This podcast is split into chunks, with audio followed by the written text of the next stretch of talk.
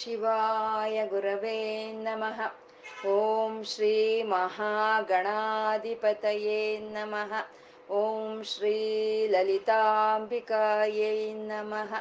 ವಾಗರ್ತ ವಿವ ಸಂಪೃಕ್ತ ವಾಗರ್ತ ಪ್ರತಿಪತ್ತಯೇ ಜಗತಃ ಪಿತರೌ ವಂದೇ ಪಾರ್ವತಿ ಪರಮೇಶ್ವರೌ. ಗುರುರ್ಬ್ರಹ್ಮ ಗುರುರ್ವಿಷ್ಣು ಗುರುದೇವೋ ಮಹೇಶ್ವರಃ. ಗುರುರ್ ಸಾಕ್ಷಾತ್ ಪರಂ ಬ್ರಹ್ಮ ತಸ್ಮೈ ಶ್ರೀ ಗುರವೇ ನಮಃ. ಗುರವೇ ಸರ್ವಲೋಕಾನಾಂ ಭಿಷಜೇ ಭವರೋಗಿಣಾಂ ನಿಧಯೇ ಸರ್ವವಿದ್ಯಾನಾಂ ದಕ್ಷಿಣಾಮೂರ್ತಯೇ ನಮಃ. ಜ್ಞಾನಾನಂದಮಯಂ ದೇವಂ ನಿರ್ಮಲಸ್ಫಟಿಕಾಕೃತಿಂ ಆಧಾರಂ ಸರ್ವವಿದ್ಯಾನಾಂ ಹಯಗ್ರೀವಮುಪಾಸ್ಮಹೇ. ಶ್ರುತಿಸ್ಮೃತಿಪುರಾಣಾನಾಂ ಆಲಯಂ ಕರುಣಾಲಯಂ ನಮಾಮಿ ಭಗವತ್ಪಾದಶಂಕರಂ ಲೋಕಶಂಕರಂ.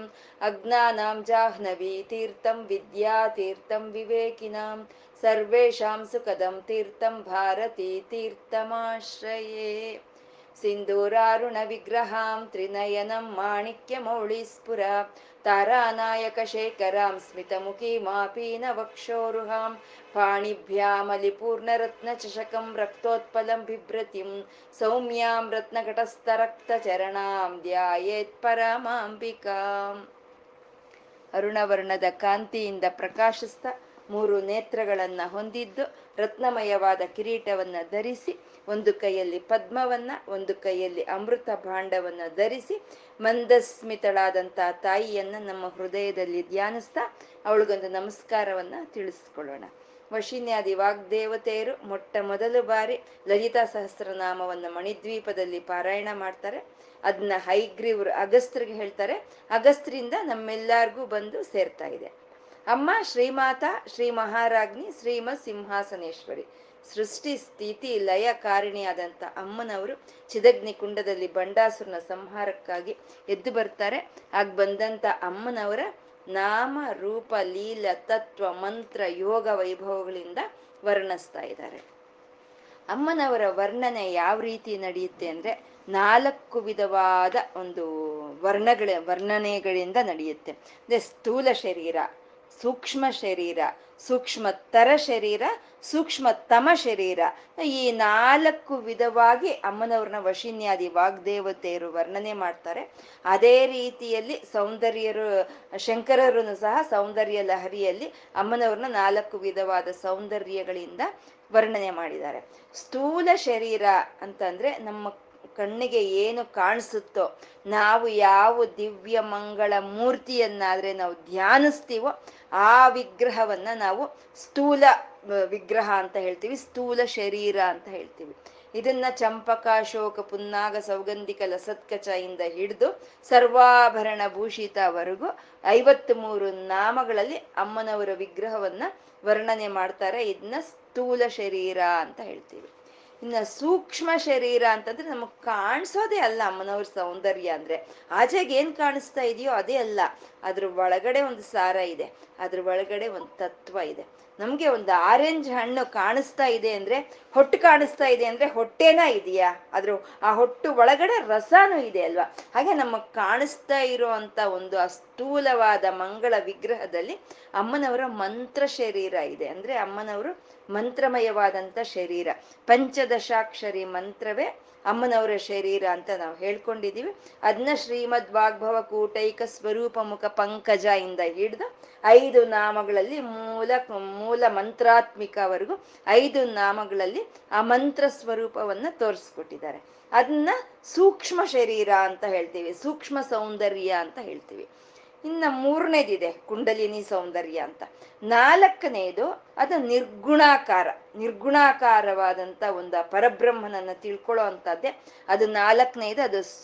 ಅದು ಸೂಕ್ಷ್ಮತಮ ಸೌಂದರ್ಯ ಅಂತ ಹೇಳ್ತಾರೆ. ಇವಾಗ ಅಮ್ಮನವರ ವಿಗ್ರಹವನ್ನ ಏನು ನಮಗೆ ವರ್ಣನೆ ಮಾಡಿದ್ರೋ ಅದನ್ನ ನಾವು ಧ್ಯಾನಿಸ್ಕೋಬಹುದು. ಅಮ್ಮನವರ ಮಂತ್ರವನ್ನ ಏನು ನಮ್ಗೆ ಕೊಟ್ರೋ ಅದನ್ನ ಜಪಿಸ್ಕೋಬಹುದು. ಆದ್ರೆ ಈ ಒಂದು 4ನೆಯ ಸೌಂದರ್ಯವಾದಂತ ಈ ನಾಮ ರೂಪರಹಿತವಾದ ಚೈತನ್ಯವನ್ನ ನಾವು ಜ್ಞಾನದ ಮೂಲಕ ತಿಳ್ಕೊಳ್ಳೋದಷ್ಟೇ. ಅದು ಯಾವುದು ಉಪಾಸನೆ ಅದು ಮಾಡೋಕ್ಕಾಗಲ್ಲ. ಅದಕ್ಕೆ ಯಾವುದೂ ಒಂದು ಪೂಜೆ ಪುನಸ್ಕಾರಗಳು ಅಂತ ಇಲ್ಲ. ಅದನ್ನ ಸುಮ್ಮನೆ ನಾವು ಜ್ಞಾನದಿಂದ ತಿಳ್ಕೊಳ್ಳೋ ಅಂಥದ್ದು. ಆ ಜ್ಞಾನದಿಂದ ನಾವು ತಿಳ್ಕೊಳ್ಳೋ ಅಂಥದ್ದನ್ನೇ ಕುಂಡಲಿನಿ ಉಪಾಸನೆ ಅಂತ ಹೇಳ್ತೀವಿ. ಇದು ಮೂರನೇ ಇದು ಸೂಕ್ಷ್ಮತರ ಸೌಂದರ್ಯ ಅಂತ ಹೇಳ್ತೀವಿ. ಇದು ಮೂರನೇ ಇದು ಅಂದ್ರೆ ಈ ಕುಂಡಲಿನಿ ಉಪಾಸನೆಯಿಂದ ಭಗವಂತ ಅಂದ್ರೆ ಏನು ಅನ್ನೋದು ನಾವು ತಿಳ್ಕೊಳ್ಳೋದಕ್ಕೆ ಸಾಧ್ಯ ಆಗುತ್ತೆ. ಅಂದ್ರೆ ನಾನು ಅಂದ್ರೆ ಏನು, ನಾನು ಎಲ್ಲಿಂದ ಬಂದೆ ಅಂತ ತಿಳ್ಕೊಳ್ಳೋ ಅಂತದ್ದೇ ಕುಂಡಲಿನಿ ಉಪಾಸನೆ ಅಂತ ಹೇಳ್ತಾರೆ. ಒಂದು ಮನೆ ಇದೆ, ಆ ಮನೆಯಲ್ಲಿ ಪೂರ್ತಿ ವೈರಿಂಗ್ ಮಾಡಿರ್ತಾರೆ. ಅದು ಎಲ್ಲ ಒಂದು ಪಾಯಿಂಟ್ಗಳಿಗೂ ಆ ವೈರಿಂಗ್ ಅನ್ನೋದು ಕನೆಕ್ಟ್ ಆಗಿರುತ್ತೆ. ಆ ಮೈನ್ ವೈರ್ ಒಂದಿರುತ್ತೆ, ಒಂದು ಕಾಪರ್ ವೈರು, ಆ ಕರೆಂಟನ್ನು ಒಂದು ಮೈನ್ ವೈರು ಅದು ಹಿಡ್ಕೊಳ್ಳುತ್ತೆ. ಆ ಹಿಡ್ಕೊಂಡಿರೋ ಅಂಥ ಒಂದು ಆ ಕರೆಂಟನ್ನು, ಆ ವಿದ್ಯುತ್ ಶಕ್ತಿಯನ್ನು ಎಲ್ಲ ಪಾಯಿಂಟ್ಗಳಿಗೂ ಅದು ಅದು ಸಪ್ಲೈ ಮಾಡುತ್ತೆ. ಎಲ್ಲ ಪಾಯಿಂಟ್ಗಳಿಗೂ ಆ ಕರೆಂಟ್ ಅನ್ನೋದು ಫ್ಲೋ ಆಗುತ್ತೆ. ಆ ಕರೆಂಟ್ ಆ ರೀತಿ ಫ್ಲೋ ಆದಾಗ ಎಲ್ಲ ಎಕ್ವಿಪ್ಮೆಂಟ್ಸು ಅದು ಕೆಲಸ ಮಾಡೋದಕ್ಕೆ ಶುರುವಾಗುತ್ತೆ. ಆ ಕೆಲಸ, ಆ ಎಕ್ವಿಪ್ಮೆಂಟ್ಸ್ ಎಲ್ಲ ಕೆಲಸ ಮಾಡೋ ಅಂಥ ಒಂದು ಪದ್ಧತಿಯನ್ನು ನಾವು ಗಮನಿಸ್ಕೊಂಡ್ರೆ ಅಲ್ಲಿ ಕರೆಂಟ್ ಇದೆ ಅಂತ ನಮ್ಗೆ ಅರ್ಥ ಆಗುತ್ತೆ. ಅದು ಮನೆಯ ವಿಷಯ, ಮನೆಯ ವ್ಯವಹಾರ. ಇದು ಮೈ ವ್ಯವಹಾರ ಅಂತಂದ್ರೆ ಗರ್ಭಸ್ಥ ಶಿಶುವು ಒಂದು 7 ತಿಂಗಳು ಗರ್ಭದಲ್ಲಿ ಇರಬೇಕಾದ್ರೆ ಆ 7 ತಿಂಗಳು ಅಷ್ಟೊತ್ತಿಗೆ ಸಂಪೂರ್ಣವಾಗಿ ಎಲ್ಲ ಅವಯವಗಳನ್ನು ನಿರ್ಮಾಣವಾಗುತ್ತೆ. ಎಲ್ಲ ಅವಯವಗಳು ನಿರ್ಮಾಣವಾಗಿರುವಂಥ 7ನೇ ತಿಂಗಳು ಆ ಶಿಶುವಿನಲ್ಲಿ ಬ್ರಹ್ಮರಂಧ್ರದ ಮೂಲಕ ಶಿವಚೈತನ್ಯ ಅನ್ನೋದು ಶರೀರದೊಳಕ್ಕೆ ಪ್ರವೇಶ ಮಾಡುತ್ತೆ. ಅದನ್ನೇ ಗೃಹ ಪ್ರವೇಶ ಅಂತ ಹೇಳೋದು. ಅದೇ ಪ್ರಧಾನವಾದಂಥ ಗೃಹ ಪ್ರವೇಶ, ಅದೇ ಪ್ರಪ್ರಥಮವಾದಂಥ ಗೃಹ ಪ್ರವೇಶ ಅನ್ನೋದು. ಆ ಈಶ್ವರ ಚೈತನ್ಯ ಬ್ರಹ್ಮರಂಧ್ರದ ಮೂಲಕ ಈ ಶರೀರವನ್ನು ಅದು ಪ್ರವೇಶ ಮಾಡುತ್ತೆ. ಹಾಗೆ ಆ ಶರೀರವನ್ನು ಪ್ರವೇಶ ಮಾಡಿದಂಥ ಈಶ್ವರ ಚೈತನ್ಯವನ್ನ ಸುಷುಮ್ನಾ ನಾಡಿ ಹಿಡ್ಕೊಳ್ಳುತ್ತೆ. ಆ ಕಾಪರ್ ವೈರು ಕರೆಂಟನ್ನು ಹಿಡ್ಕೊಂಡ ರೀತಿಯಲ್ಲಿ ಈ ಸುಷುಮ್ನಾ ನಾಡಿ ಅನ್ನೋದು ಈಶ್ವರ ಚೈತನ್ಯವನ್ನು ಹಿಡ್ಕೊಳ್ಳುತ್ತೆ. ಹಿಡ್ಕೊಂಡು ಅಲ್ಲಿಂದ 72,000 ನಾಡಿ ಮಂಡಳಗಳೂ ಆ ಈಶ್ವರ ಚೈತನ್ಯ ಅನ್ನೋದು ಪ್ರಸಾರವಾಗುತ್ತೆ. ಈ ಶರೀರದಲ್ಲಿ ಇರೋಂಥ ಎಲ್ಲ ಅಂಗಾಂಗಗಳು, ಇಂದ್ರಿಯಗಳು ಆ ಚೈತನ್ಯದಿಂದ ಕೆಲಸ ಮಾಡುತ್ತೆ. ಅಲ್ಲಿ ಕರೆಂಟ್ ಇರೋದಕ್ಕೆ ಎಕ್ವಿಪ್ಮೆಂಟ್ಸ್ ಕೆಲಸ ಮಾಡ್ತಾ ಇದೆ ಅಂತ ಯಾವ ರೀತಿ ತಿಳ್ಕೊಂಡ್ವ, ಇಲ್ಲಿ ಈಶ್ವರ ಚೈತನ್ಯ ಇರೋದಕ್ಕೆ ಈ ಶರೀರ ಹೀಗೆ ಕೆಲಸ ಮಾಡ್ತಾ ಇದೆ ಅನ್ನೋದು ನಮ್ಗೆ ಅರಿವಿಗೆ ಬರುತ್ತೆ. ಹಾಗೆ ಬಂದಂತ, ಪ್ರವೇಶ ಮಾಡಿದಂತ ಒಂದು ಆ ಈಶ್ವರ ಚೈತನ್ಯ ಅನ್ನೋದು 72,000 ನಾಡಿಗಳಿಗೂ ಚೈತನ್ಯವನ್ನು ಕೊಟ್ಟರು ಅದು ಮೂಲಾಧಾರದಲ್ಲಿ 3.5 ಸುತ್ತು ಸುತ್ತಕೊಂಡು ಹಾವಿನ ಹಾಗೆ ಆ ಹೆಡೆಯನ್ನು ತಲೆಗೆ ಕೆಳಗೆ ಬಗ್ಗಿಸ್ಕೊಂಡು ಕೂತಿರುತ್ತೆ, ಮೂಲಾಧಾರದಲ್ಲಿ ಕೂತಿರುತ್ತೆ. ಅಂದ್ರೆ ಅದು ಚೈತನ್ಯವನ್ನು ಕೊಡ್ತಾ ಇದೆ, ಈ ಶರೀರ ಕೆಲಸ ಮಾಡೋ ಹಾಗೆ ಮಾಡ್ತಾ ಇದೆ.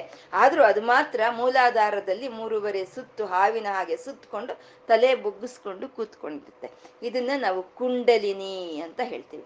ಇದನ್ನೇ ನಾವು ಪ್ರಾಜ್ಞಾ ಅಂತ ಹೇಳ್ಬೋದು, ಅಂದ್ರೆ ಕಾನ್ಷಿಯಸ್ ಅಂತ ಹೇಳ್ತೀವಲ್ವಾ, ಆ ಪ್ರಾಜ್ಞಾ ಅಂತ ಹೇಳ್ಬೋದು, ಅದನ್ನೇ ಜ್ಞಾನ ಅಂತ ಹೇಳ್ಬೋದು.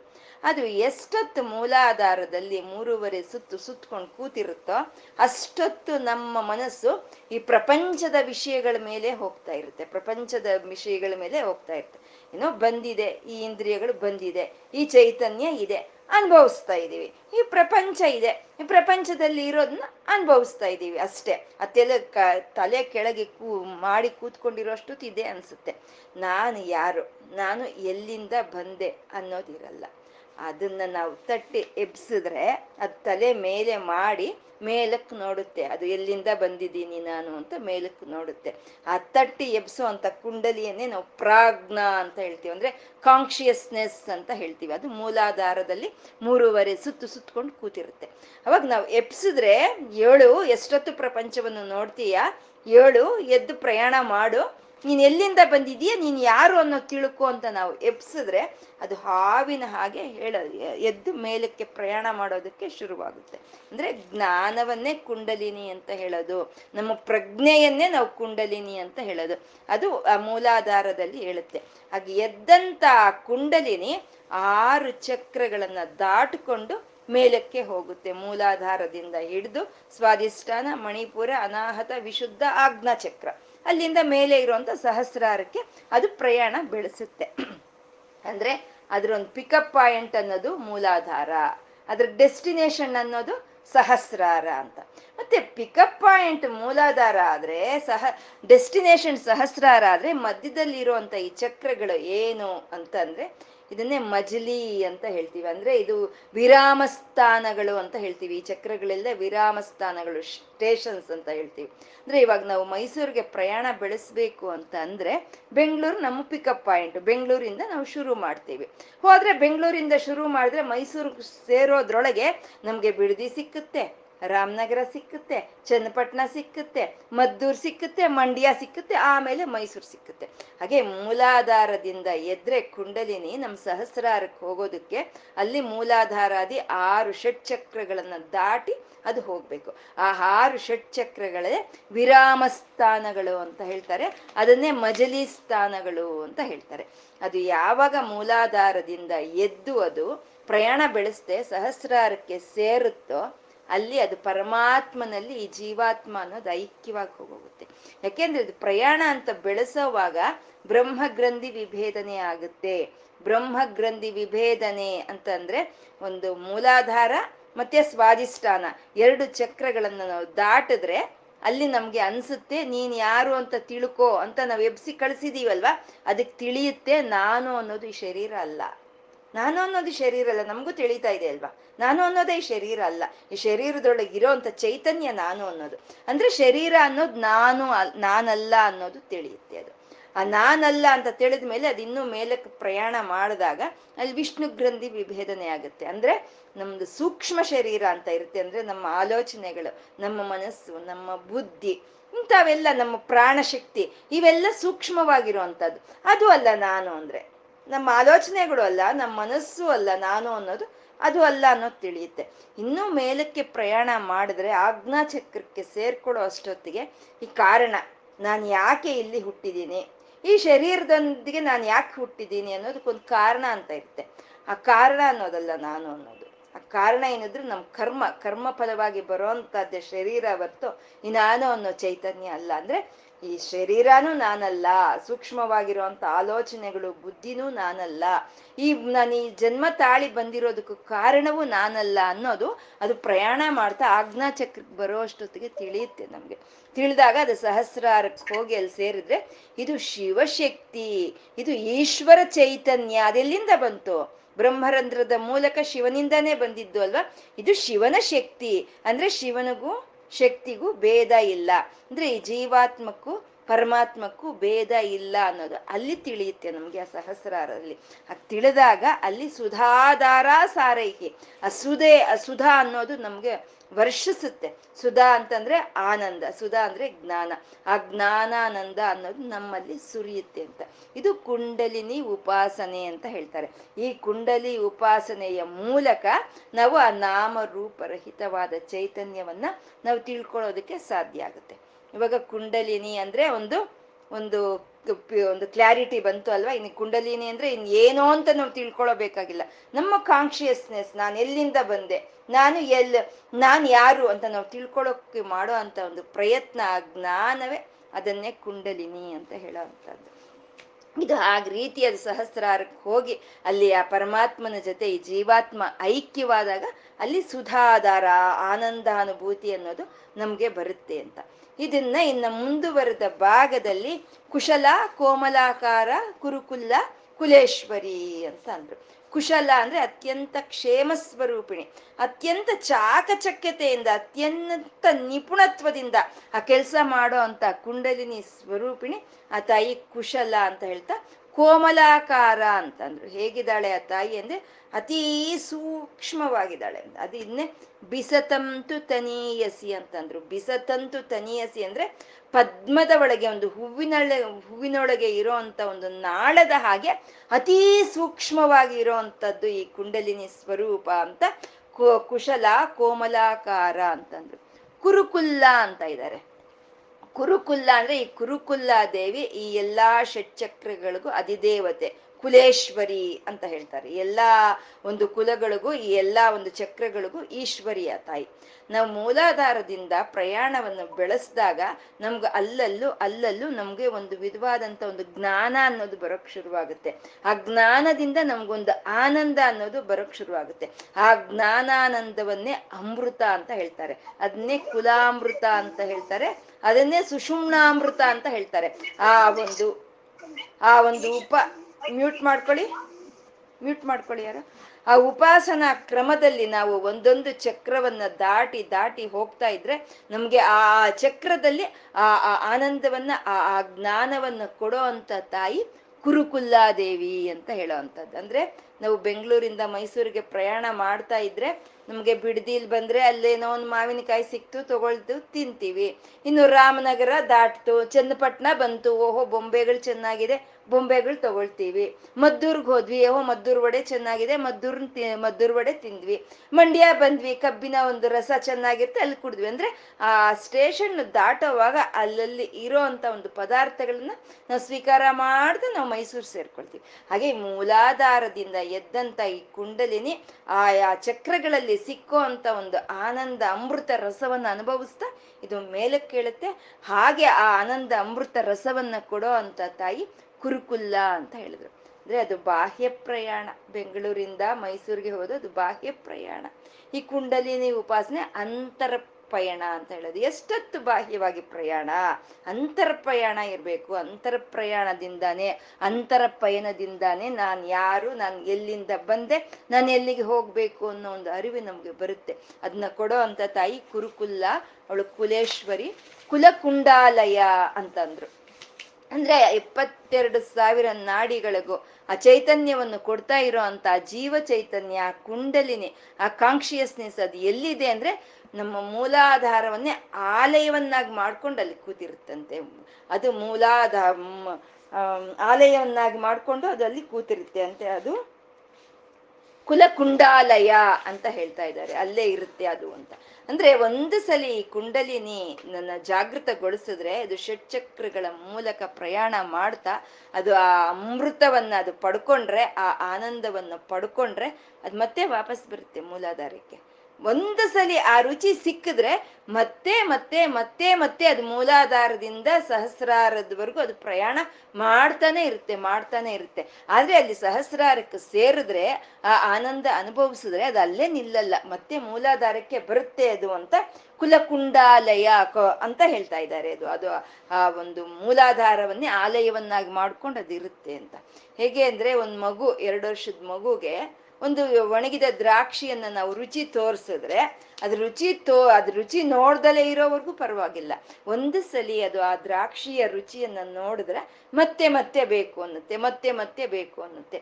ಹಾಗೆ ಆ ದ್ರಾಕ್ಷಿಯನ್ನ ಅಮ್ಮ ಯಾವ ಡಬ್ಬದಲ್ಲಿ ಹಾಕಿಟ್ಟಿದ್ದಾಳೋ ಅದನ್ನ ಗಮನಿಸ್ಕೊಂಡ್ರೆ ಆ ಮಗು ಮತ್ತೆ ಮತ್ತೆ ಹೋಗಿ ಆ ದ್ರಾಕ್ಷಿ ಬೇಕು ಅಂತ ಹೋಗಿ ಅದು ತಗೊಳುತ್ತೆ. ಹಾಗಂತ ಅಲ್ಲೇ ನಿಲ್ಲಲ್ಲ, ಅದು ವಾಪಸ್ ಬರುತ್ತೆ, ಹೋಗ್ತಾ ಇರುತ್ತೆ. ಹಾಗೆ ಈ ಕುಂಡಲಿನಿ ಪ್ರಯಾಣ ಬೆಳೆಸಿ ಆ ಸುಧಾ ಆ ಜ್ಞಾನಾಮೃತವನ್ನ ರುಚಿ ನೋಡಿದಂತ ಈ ಕುಂಡಲಿನಿ ಮತ್ತೆ ಮತ್ತೆ ಪ್ರಯಾಣ ಮಾಡಿದ್ರು. ಅದರ ಒಂದು ಸ್ಥಾನ ಮಾತ್ರ ಅದು ಕುಲಕುಂಡಾಲಯ ಅಂತ ಹೇಳ್ತಾ ಕೌಲ ಮಾರ್ಗ ತತ್ಪರ ಸೇವಿತ ಅಂತಂದ್ರು. ಕೌಲ ಮಾರ್ಗ ಅಂದ್ರೆ ಇದೆ, ಮೂಲಾಧಾರಾದಿ ಷಟ್ಚಕ್ರಗಳ ಮೂಲಕ ನಮ್ಮ ಒಂದು ಜ್ಞಾನವನ್ನ ನಮ್ಮ ಪ್ರಾಜ್ಞೆಯನ್ನ ನಮ್ಮ ಕುಂಡಲಿಯನ್ನ ಎಚ್ಚೆತ್ತು ನಾವು ಮೇಲೆ ಊರ್ಧ್ವಮುಖವಾಗಿ ಪ್ರಯಾಣ ಬೆಳೆಸಿದ್ರೆ ಅದು ಅದು ಕೌಲ ಮಾರ್ಗ ಅಂತ ಹೇಳ್ತಾರೆ. ಆ ರೀತಿ ಉಪಾಸನೆ ಮಾಡೋ ಅಂತ ಅವರ ಒಂದು ಉಪಾಸನೆಯನ್ನು ಸ್ವೀಕಾರ ಮಾಡೋ ಅಂತ ತಾಯಿ ಕೌಲ ಮಾರ್ಗ ತತ್ಪರ ಸೇವಿತ ಕುಮಾರಗಣನಾಥಾಂಬ ಅಂತ. ಹಾಗೆ ಮೂಲಾಧಾರದಲ್ಲಿ ಮೂಲಾಧಾರದಿಂದ ಒಂದು ಜಾಗೃತಗೊಂಡು ಪ್ರಯಾಣ ಮಾಡಿದಂಥ ಕುಂಡಲಿನಿಗೆ ಕುಮಾರಗಣನಾಥಾಂಬ ಅನ್ನೋ ಹಾಗೆ ಅಮ್ಮನವರು ದರ್ಶನವನ್ನು ಕೊಡ್ತಾರೆ ಅಂತ. ಕುಮಾರ ಗಣ ಅಂದ್ರೆ ಕುಮಾರನ ಸುಬ್ರಹ್ಮಣ್ಯನು ಗಣಪತಿ ಜೊತೆ ಇರೋ ಅಂತ ಶಿವಶಕ್ತಿಯರು ಪಾರ್ವತಿ ಪರಮೇಶ್ವರು ಅಂದ್ರೆ ಸಂಪೂರ್ಣ ಅವ್ರ ಫ್ಯಾಮಿಲಿ ಫೋಟೋ. ಅದು ಅವ್ರಿಗೆ ಆ ಧ್ಯಾನಕ್ಕೆ ಬರುತ್ತೆ ಸಹಸ್ರಾರದಲ್ಲಿ ಅಂತ. ಯಾಕೆ ಅಂದ್ರೆ ಮೂಲಾಧಾರಾದಿ ದೇವರು ಅಂದ್ರೆ ಮೂಲಾಧಾರ ಸ್ಥಾನ ಗಣಪತಿಯ ಸ್ಥಾನ ಅಂದ್ರೆ ಅದೇ ಮೂಲ, ಅದೇ ಆಧಾರ, ಅದೇ ಒಂದು ಬಳ್ಳಿಗೆ ಪಾತಿ ಇದ್ದಂಗೆ. ಪಾತಿ ಎಷ್ಟು ಗಟ್ಟಿಯಾಗಿ ಇದ್ರೆ ಆ ಒಂದು ಬಳ್ಳಿ ಅನ್ನೋದು ಅಷ್ಟು ಚೆನ್ನಾಗಿ ಬೆಳೆಯುತ್ತೆ. ಹಾಗೆ ಮೂಲಾಧಾರದಲ್ಲಿ ಕೂತಿರುವಂತ ಗಣಪತಿ ಸ್ಥಿರವಾಗಿ ಕೂತಿದ್ರೆ ಅಲ್ಲಿಂದ ಶಿವಶಕ್ತಿ ಅನ್ನೋದು ಅದು ಪ್ರಯಾಣ ಬೆಳೆಸುತ್ತೆ. ಆ ಪ್ರಯಾಣ ಬೆಳೆಸಿದಾಗ ಅದು ಯಾವ ರೀತಿ ಹೋಗುತ್ತೆ? ಷಟ್ಚಕ್ರಗಳ ಮೂಲಕ ಹೋಗುತ್ತೆ. ಷಟ್ಚಕ್ರಗಳು ಅಂದ್ರೆ ಷಡಾನನು, ಸುಬ್ರಹ್ಮಣ್ಯನು ಅಂತ. ಹಾಗೆ ಈ ಶಿವಶಕ್ತಿ ಗಣಪತಿ ಸ್ಥಾನವಾದ ಮೂಲಾಧಾರದಿಂದ ಹೊರಟಂತ ಅಂಬ, ಅದು ಈ ಒಂದು ಒಂದು ಸ್ಕಂದ, 6 ಮುಖಗಳುಳ್ಳಂಥ ಸ್ಕಂದನಿಗೆ ಸಂಕೇತವಾದಂಥ 6 ಚಕ್ರಗಳ ಮೂಲಕ ಪ್ರಯಾಣ ಮಾಡ್ತಾ ಅದು ಸೇರೋದೆಲ್ಲಿಗೆ ಶಿವನನ್ನು ಸೇರುತ್ತೆ. ಅಂದ್ರೆ ಅದೇ ಸುಬ್ರಹ್ಮಣ್ಯ, ಗಣಪತಿ, ಅಮ್ಮ ಮತ್ತೆ ಈಶ್ವರ, ಅದೇ ಕುಮಾರಗಣ ನಾಥಾಂಬ. ಆ 4 ಅಮ್ಮನ ಜೊತೆ ಇರೋ ಅಂಥ ಪರಮೇಶ್ವರನು, ಅಮ್ಮನ ಜೊತೆ ಇರೋಂಥ ಮಕ್ಕಳನ್ನ ಸೇರಿಸಿ ಧ್ಯಾನ ಮಾಡೋ ಅಂಥದ್ದು. ಇದೇ ಪರಿಪೂರ್ಣವಾದಂಥ ಧ್ಯಾನ ಅಂತ ಹೇಳೋದು. ಏಕೆಂದ್ರೆ ಅಮ್ಮನ ಭಾವನೆ, ಮಾತೃಭಾವನೆ ಬರೋದೇ ಮಕ್ಕಳ ಜೊತೆ ಇರಬೇಕಾದ್ರೆ ಅಂತ. ಮತ್ತೆ ಇಲ್ಲಿ ಇನ್ನೊಂದು ಒಂದು ಧ್ಯಾನ ಮಾಡ್ತಾ ಇಲ್ಲಿಂದ ಹೊರಟಂತ ಜೀವ ಚೈತನ್ಯವನ್ನ ಮಕ್ಕಳನ್ನ ಪಕ್ಕದಲ್ಲಿ ಕೂಡಿಸ್ಕೊಂಡಂಗೆ ಆ ತಾಯಿ ನಮ್ಮನ್ನ ಪಕ್ಕದಲ್ಲಿ ಕೂಡಿಸ್ಕೊಳ್ತಾಳೆ ಅಂತ ಕುಮಾರಗಣನಾಥಾಂಬ ಅಂತ ಅಂದ್ರು. ಈ ಕುಮಾರಗಣನಾಥಾಂಬ ಅಂತ ನಾವು ಯಾವಾಗ ಧ್ಯಾನ ಮಾಡ್ತೀವೋ ಆವಾಗ ನಮ್ಗೆ ಒಂದು ಕೆಲವು ಫಲಗಳು ಸಿಕ್ಕುತ್ತೆ. ನಮ್ಗೆ ಆ ಕುಮಾರಗಣನಾಥಾಂಬ ಅನ್ನೋ ರೀತಿಯಲ್ಲಿ ನಾವು ಉಪಾಸನೆ ಮಾಡಿದಾಗ ನಮ್ಗೆ ಏನು ಫಲಗಳು ಬರುತ್ತೆ ಅನ್ನೋದನ್ನ ಇನ್ನು ಮುಂದಿನ ನಾಮಗಳಲ್ಲಿ ಹೇಳ್ತಾ ಇದ್ದಾರೆ.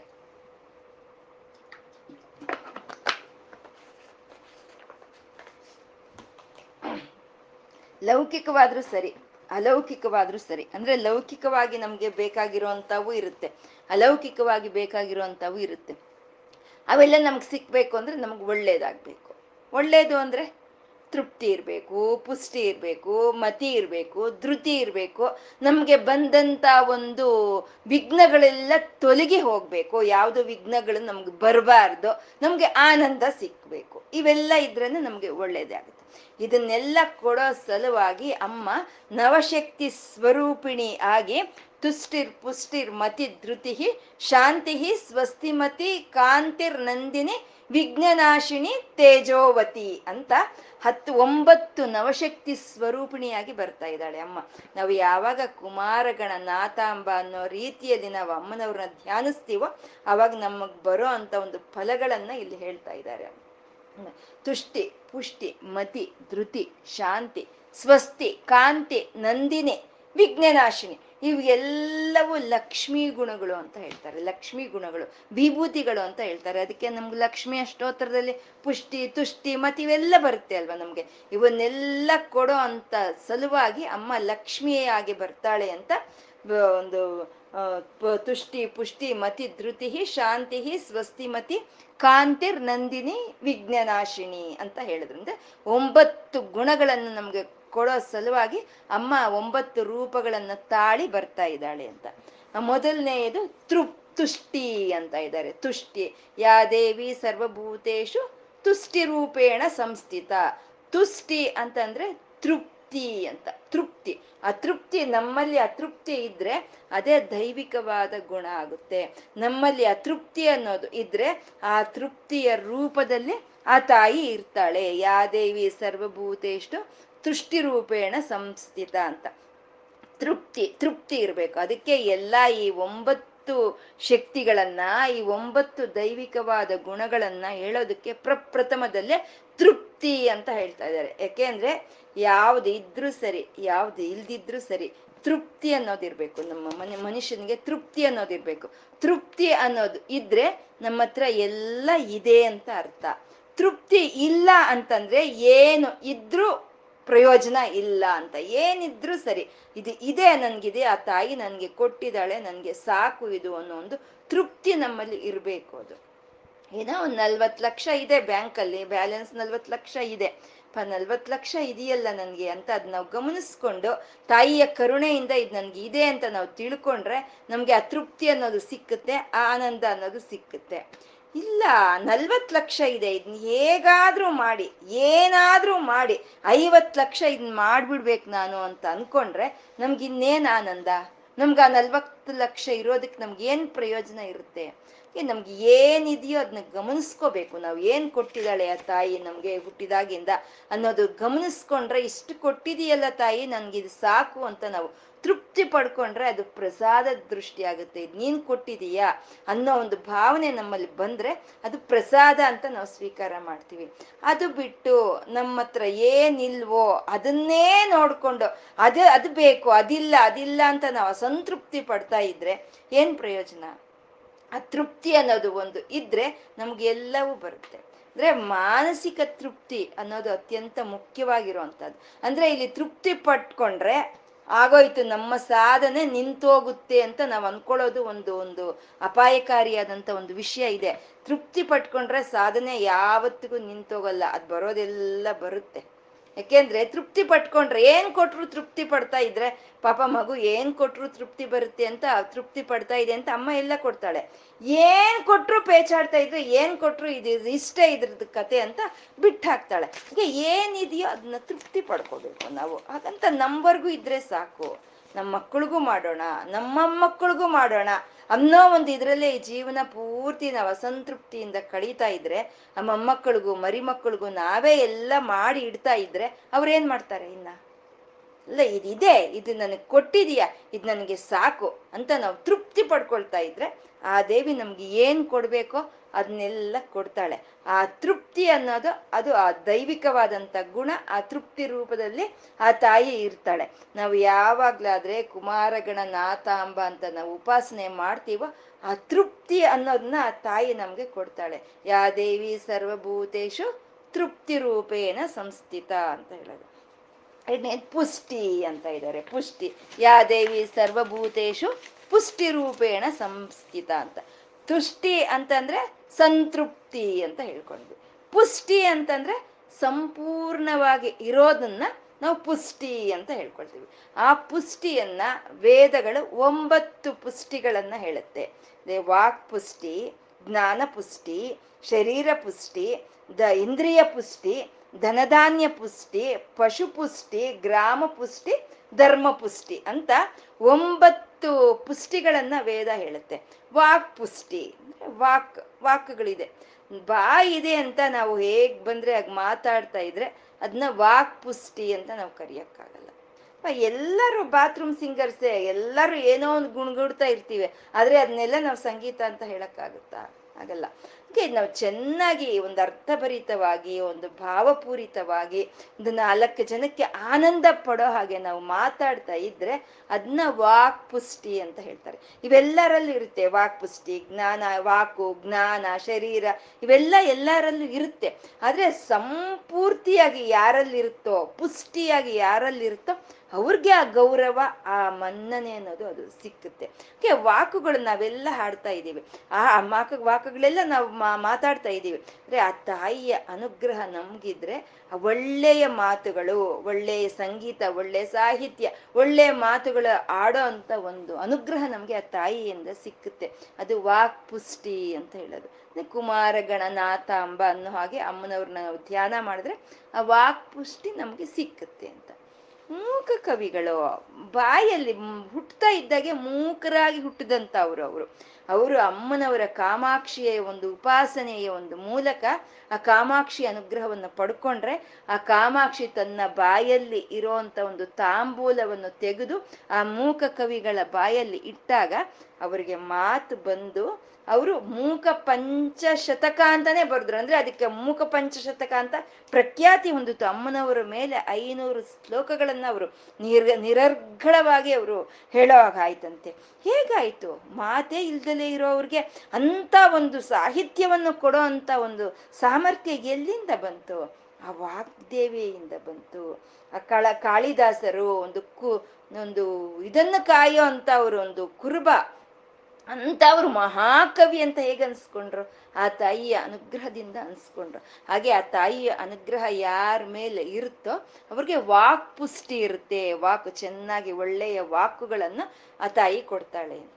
ಆ ವಾಕುಗಳು ಪುಷ್ಟಿಯಾಗಿ ವಾಕುಗಳು ಅಂದ್ರೆ ಜ್ಞಾನಭರಿತವಾದಂಥ ವಾಕುಗಳು, ಅರ್ಥಭರಿತವಾದಂಥ ವಾಕುಗಳು. ನಾವು ಮಾತಾಡಬೇಕು ಅಂದ್ರೆ ನಮ್ಗೇನಿರ್ಬೇಕು? ಜ್ಞಾನ ಇರಬೇಕು. ಅದು ಜ್ಞಾನ ಪುಷ್ಟಿ, ಜ್ಞಾನ ಕೊಡ್ತಾಳೆ ತಾಯಿಯ ವಾಕುಗಳಾಗಿ ಬರಿಬೇಕು, ಆ ವಾಕುಗಳಾಗಿ ಬರಬೇಕು ಅಂದ್ರೆ ನಮ್ಮಲ್ಲಿ ಜ್ಞಾನ ಇರಬೇಕು. ಆ ಜ್ಞಾನವನ್ನ ಪುಷ್ಟಿಯಾಗಿ ಕೊಡ್ತಾಳೆ ಆ ತಾಯಿ. ವಾಕ್ ಪುಷ್ಟಿ, ಜ್ಞಾನ ಪುಷ್ಟಿ. ಜ್ಞಾನ ಪುಷ್ಟಿ ಹೇಗೆ ಬರುತ್ತೆ ನಮ್ಗೆ? ಶರೀರ ಪುಷ್ಟಿ ಇರಬೇಕು. ನಾವು ಅನ್ಕೊಳ್ತೀವಿ ಏನು ನಮ್ಮ ಕೈಲಿ ಆಗ್ತಾ ಇಲ್ಲ ಇನ್ನ ಅಂತ ಮಂಚದ ಮೇಲೆ ಕೂತ್ಕೊಂಡ್ರೆ ನಮ್ಗೆ ತಲೆ ಓಡಲ್ಲ, ನಮ್ಗೆ ಇರೋ ಜ್ಞಾನನೂ ಹೊರಟೋಗುತ್ತೆ. ನಮ್ಮ ಶರೀರ ಪುಷ್ಟಿಯಾಗಿರ್ಬೇಕು. ನಮ್ಮ ಶರೀರ ಪುಷ್ಟಿಯಾಗಿದ್ರೆ ಆವಾಗ ನಮ್ಮಲ್ಲಿರುವಂತ ಜ್ಞಾನ ಅನ್ನೋದು ಪ್ರಚೋದನೆ ಆಗುತ್ತೆ.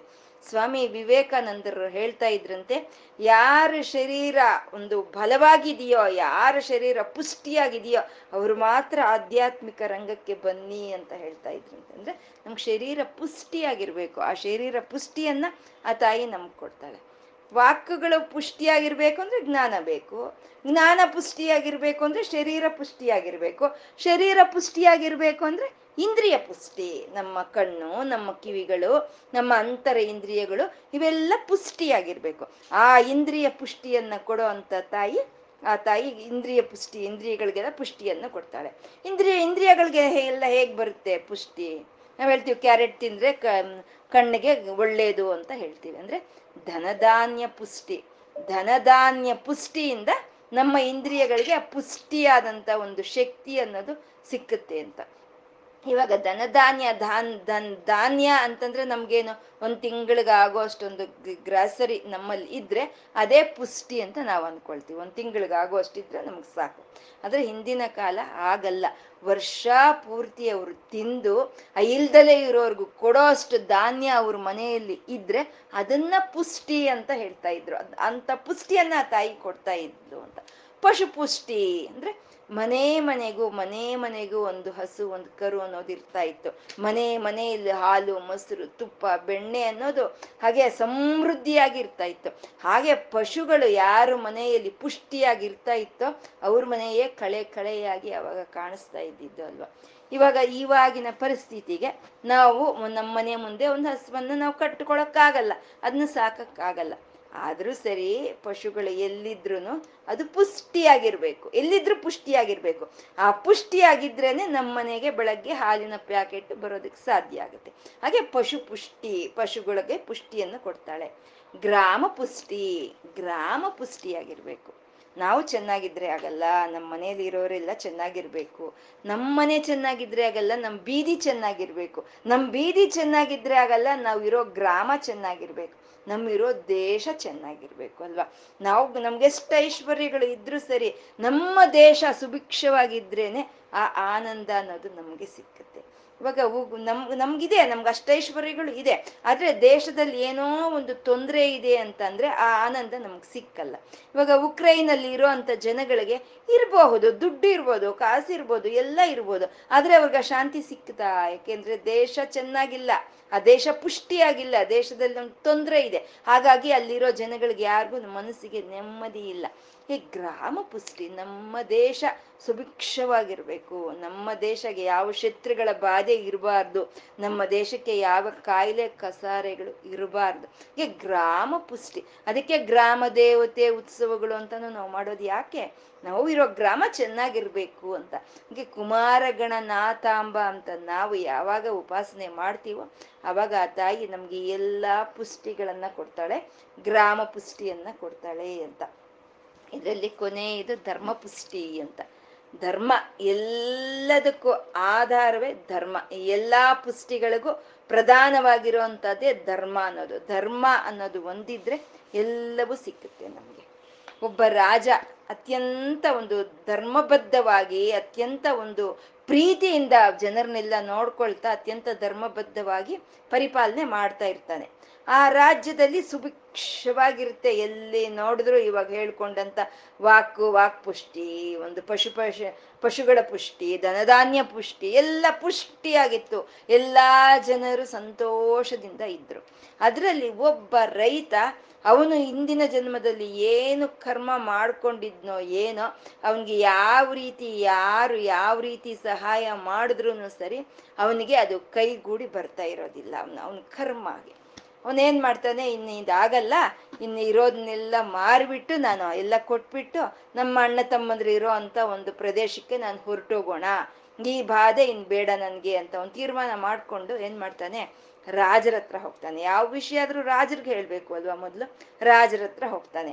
ಹೋಗಿ ನನಗೆ ಈ ಥರ ಯಾವುದು ನನಗೆ ಕೈಗೂಡಿ ಬರ್ತಾ ಇಲ್ಲ, ಯಾರೆಷ್ಟು ಸಹಾಯ ಮಾಡಿದ್ರು, ಹಾಗಾಗಿ ಇದನ್ನೆಲ್ಲ ಮಾರಿಬಿಟ್ಟು, ನನ್ನ ಹತ್ರ ಏನಿದೆಯೋ ಅದೆಲ್ಲ ಮಾರಿಬಿಟ್ಟು ನಾನು ನಮ್ಮ ಅಣ್ಣ ತಮ್ಮಂದಿರ ಹತ್ರ ಹೊರಟೋಗ್ತೀನಿ ಅಂತ ಅವ್ನು ಹೇಳಿದಾಗ ರಾಜ ಏನು ಮಾಡ್ತಾನೆ, ಸರಿಯಪ್ಪ ಏನು ಮಾಡೋದು, ಇನ್ನು ನಿನ್ನ ವಿಧಿ ಬರಹವನ್ನು ತಪ್ಪಿಸ್ಕೊಳ್ಳೋದಕ್ಕೆ ಯಾರಿಗೂ ಆಗಲ್ಲ. ಸರಿ, ಹಾಗೆ ಮಾಡು, ಎಲ್ಲ ಮಾರು. ಆದರೆ ನಿನ್ಗೆ ಯಾವುದು ಮಾರಾಟವಾಗದಲ್ಲಿ ಉಳಿಯುತ್ತೋ ಅದನ್ನು ನೀನು ನನಗೆ ಕೊಡು, ನಾನು ತಗೊಳ್ತೀನಿ ಅದನ್ನು ಅಂತ ಮಾತು ಕೊಟ್ಟು ಕಳಿಸ್ತಾನೆ ರಾಜ. ಸರಿ, ಇವನು ಬಂದ, ಮಾರಾಟಕ್ಕಿಟ್ಟ. ಎಲ್ಲ ವಸ್ತುಗಳು ಮಾರಾಟವಾಯಿತು. ಮನೆಯಲ್ಲಿ ಇದ್ದಿದ್ದ ಪಾತ್ರೆ ಆಗ್ಬೋದು, ಚಿನ್ನ ಆಗ್ಬೋದು, ಯಾವುದು ಪ್ರತಿ ಒಂದು ದನದಿಂದ ಎಲ್ಲ ಮಾರಾಟವಾಯಿತು. ಒಂದೇ ಒಂದು ವಸ್ತುವು ಯಾರೂ ತಗೊಳ್ಳಿಲ್ಲ, ಒಂದು ವಸ್ತು ಯಾರೂ ತಗೊಳ್ಳಿಲ್ಲ. ಸರಿ, ರಾಜ ಹೇಳಿದ್ದ ಅಲ್ವಾ, ಯಾರು ತಗೊಳ್ದಲ್ಲೇ ಉಳ್ದೋಗಿರೋ ಅಂಥದ್ದನ್ನು ನಾನು ತಗೊಳ್ತೀನಿ ಅಂತ ರಾಜ ಹೇಳಿದ್ದ. ಸರಿ, ಇವನು ಈ ರೈತ ಅದನ್ನ ಉಳ್ದೋಗಿರೋ ಅಂಥ ವಸ್ತುವನ್ನು ತಗೊಂಡು ರಾಜನ ಹತ್ರ ಹೋಗ್ತಾನೆ. ಸರಿಪ್ಪ, ಮಾತು ಕೊಟ್ಟಿದ್ದೀನಿ, ತಗೊಳ್ತೀನಿ, ಕೊಡು ಆ ವಸ್ತು, ಏನೋ ಕೊಡು ಅಂತಂದರೆ ಅದು ಶನಿ ಮಹಾತ್ಮರ ಫೋಟೋ. ಆ ಶನಿ ಮಹಾತ್ಮರ ಫೋಟೋವನ್ನು ಯಾರೂ ತಗೊಂಡಿರಲ್ಲ, ಅದೊಂದು ಉಳಿದು ಬಿಟ್ಟಿರುತ್ತೆ. ಸರಿ, ಅದನ್ನ ಮಾತು ಕೊಟ್ಟಿದ್ದೀನಿ, ಕೊಡಪ್ಪ ಅದು ನನಗೆ ಅಂತ ಹೇಳಿ ಆ ಶನಿ ಮಹಾತ್ಮನ ಫೋಟೋವನ್ನು ರಾಜರು ಇಸ್ಕೊಂಡು ಮನೆಯಲ್ಲಿ ಇಟ್ಕೊಳ್ತಾರೆ. ಇಟ್ಕೊಂಡ ತಕ್ಷಣ ಏನಾಗುತ್ತೆ, ಮನೆಯಲ್ಲಿ ಶನಿ ಮಹಾತ್ಮನ ಫೋಟೋ ಯಾವಾಗ ಬಂತೋ ಆವಾಗ ಆದಿಲಕ್ಷ್ಮಿ ಹೊರಟ್ಲಂತೆ. ರಾಜ, ಶನಿ ಮಹಾತ್ಮ ಇದ್ದಾನೆ ನಿನ್ನ ಮನೆಯಲ್ಲಿ, ಶನಿ ಮಹಾತ್ಮ ಇದ್ದಿದ್ದ ಕಡೆ ನಾನು ಇರಲ್ಲ ಅಂತ ಹೇಳಿ ಆದಿಲಕ್ಷ್ಮಿ ನಾನು ಹೋಗ್ತೀನಿ ಅಂತ ಹೊರಟ್ಲಂತೆ. ಸರಿ ಅಮ್ಮ, ನಮಸ್ಕಾರ ಅಂತಂದ ರಾಜ. ಸರಿ, ಆದಿಲಕ್ಷ್ಮಿ ಯಾವಾಗ ಹೊರಟೋಯ್ತೋ ಆವಾಗ ವಿದ್ಯಾಲಕ್ಷ್ಮಿ ಹೋಯ್ತು. ಆ ವಿದ್ಯಾಲಕ್ಷ್ಮಿ ನಾನು ಹೊರಡ್ತೀನಿ ಅಂತ ವಿದ್ಯಾಲಕ್ಷ್ಮಿ ಹೋಯ್ತು. ವಿದ್ಯಾಲಕ್ಷ್ಮಿ ಹೋದ ತಕ್ಷಣ ಧನಲಕ್ಷ್ಮಿ ಹೋಯಿತು. ಧಾನ್ಯಲಕ್ಷ್ಮಿ ನಾನು ಹೋಗ್ತೀನಿ ಅಂತ ಧಾನ್ಯಲಕ್ಷ್ಮಿ ಹೋಯಿತು. ಆರೋಗ್ಯ ಲಕ್ಷ್ಮಿ ಹೋಯಿತು, ಸಂತಾನ ಲಕ್ಷ್ಮಿ ಹೋಯಿತು. ಹಾಗೆ ಎಲ್ಲ ಹೋಗಿ ಕೊನೆಗೆ ರಾಜ್ಯಲಕ್ಷ್ಮಿ ಸಹಿತ ಹೊರಟೋದ್ಲಂತೆ. ರಾಜನನ್ನು ಬಿಟ್ಟು ಎಲ್ಲರೂ ಹೊರಟೋಗ್ಬಿಟ್ರಂತೆ. ಸರಿ, ರಾಜ ಏನು ಮಾಡೋ ಹೋಗಿದ್ದಾನೆ? ಸರಿ, ನಮಸ್ಕಾರ, ಹೋಗಿ ಬನ್ನಿ ಅಂತ ಎಲ್ಲ ಅಷ್ಟಲಕ್ಷ್ಮಿಯರನ್ನ ಕಳಿಸ್ಕೊಟ್ಟ.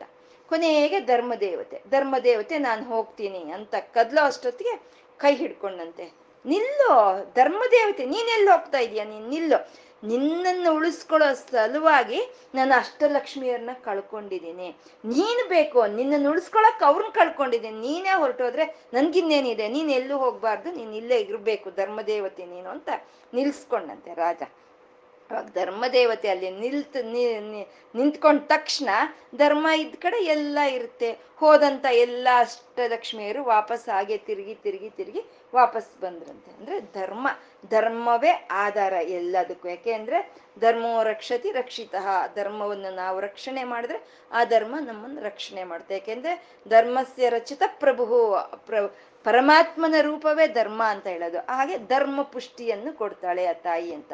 ಯಾವಾಗ ನಾವು ಕುಮಾರಗಣ ನಾತಾಂಬ ಅನ್ನೋ ಹಾಗೆ ನಾವು ಅಮ್ಮನವ್ರನ್ನ ಉಪಾಸನೆ ಮಾಡ್ತೀವೋ ಅವಾಗ ತೃಪ್ತಿ ಸಿಕ್ಕುತ್ತೆ ನಮಗೆ. ಯಾ ದೇವಿ ಸರ್ವಭೂತೇಶು ತೃಪ್ತಿ ರೂಪೇಣ ಸಂಸ್ಥಿತ, ಪುಷ್ಟಿ ಸಿಕ್ಕುತ್ತೆ. ಯಾ ದೇವಿ ಸರ್ವಭೂತೇಶು ಪುಷ್ಟಿ ರೂಪೇಣ ಸಂಸ್ಥಿತ ಅಂತ.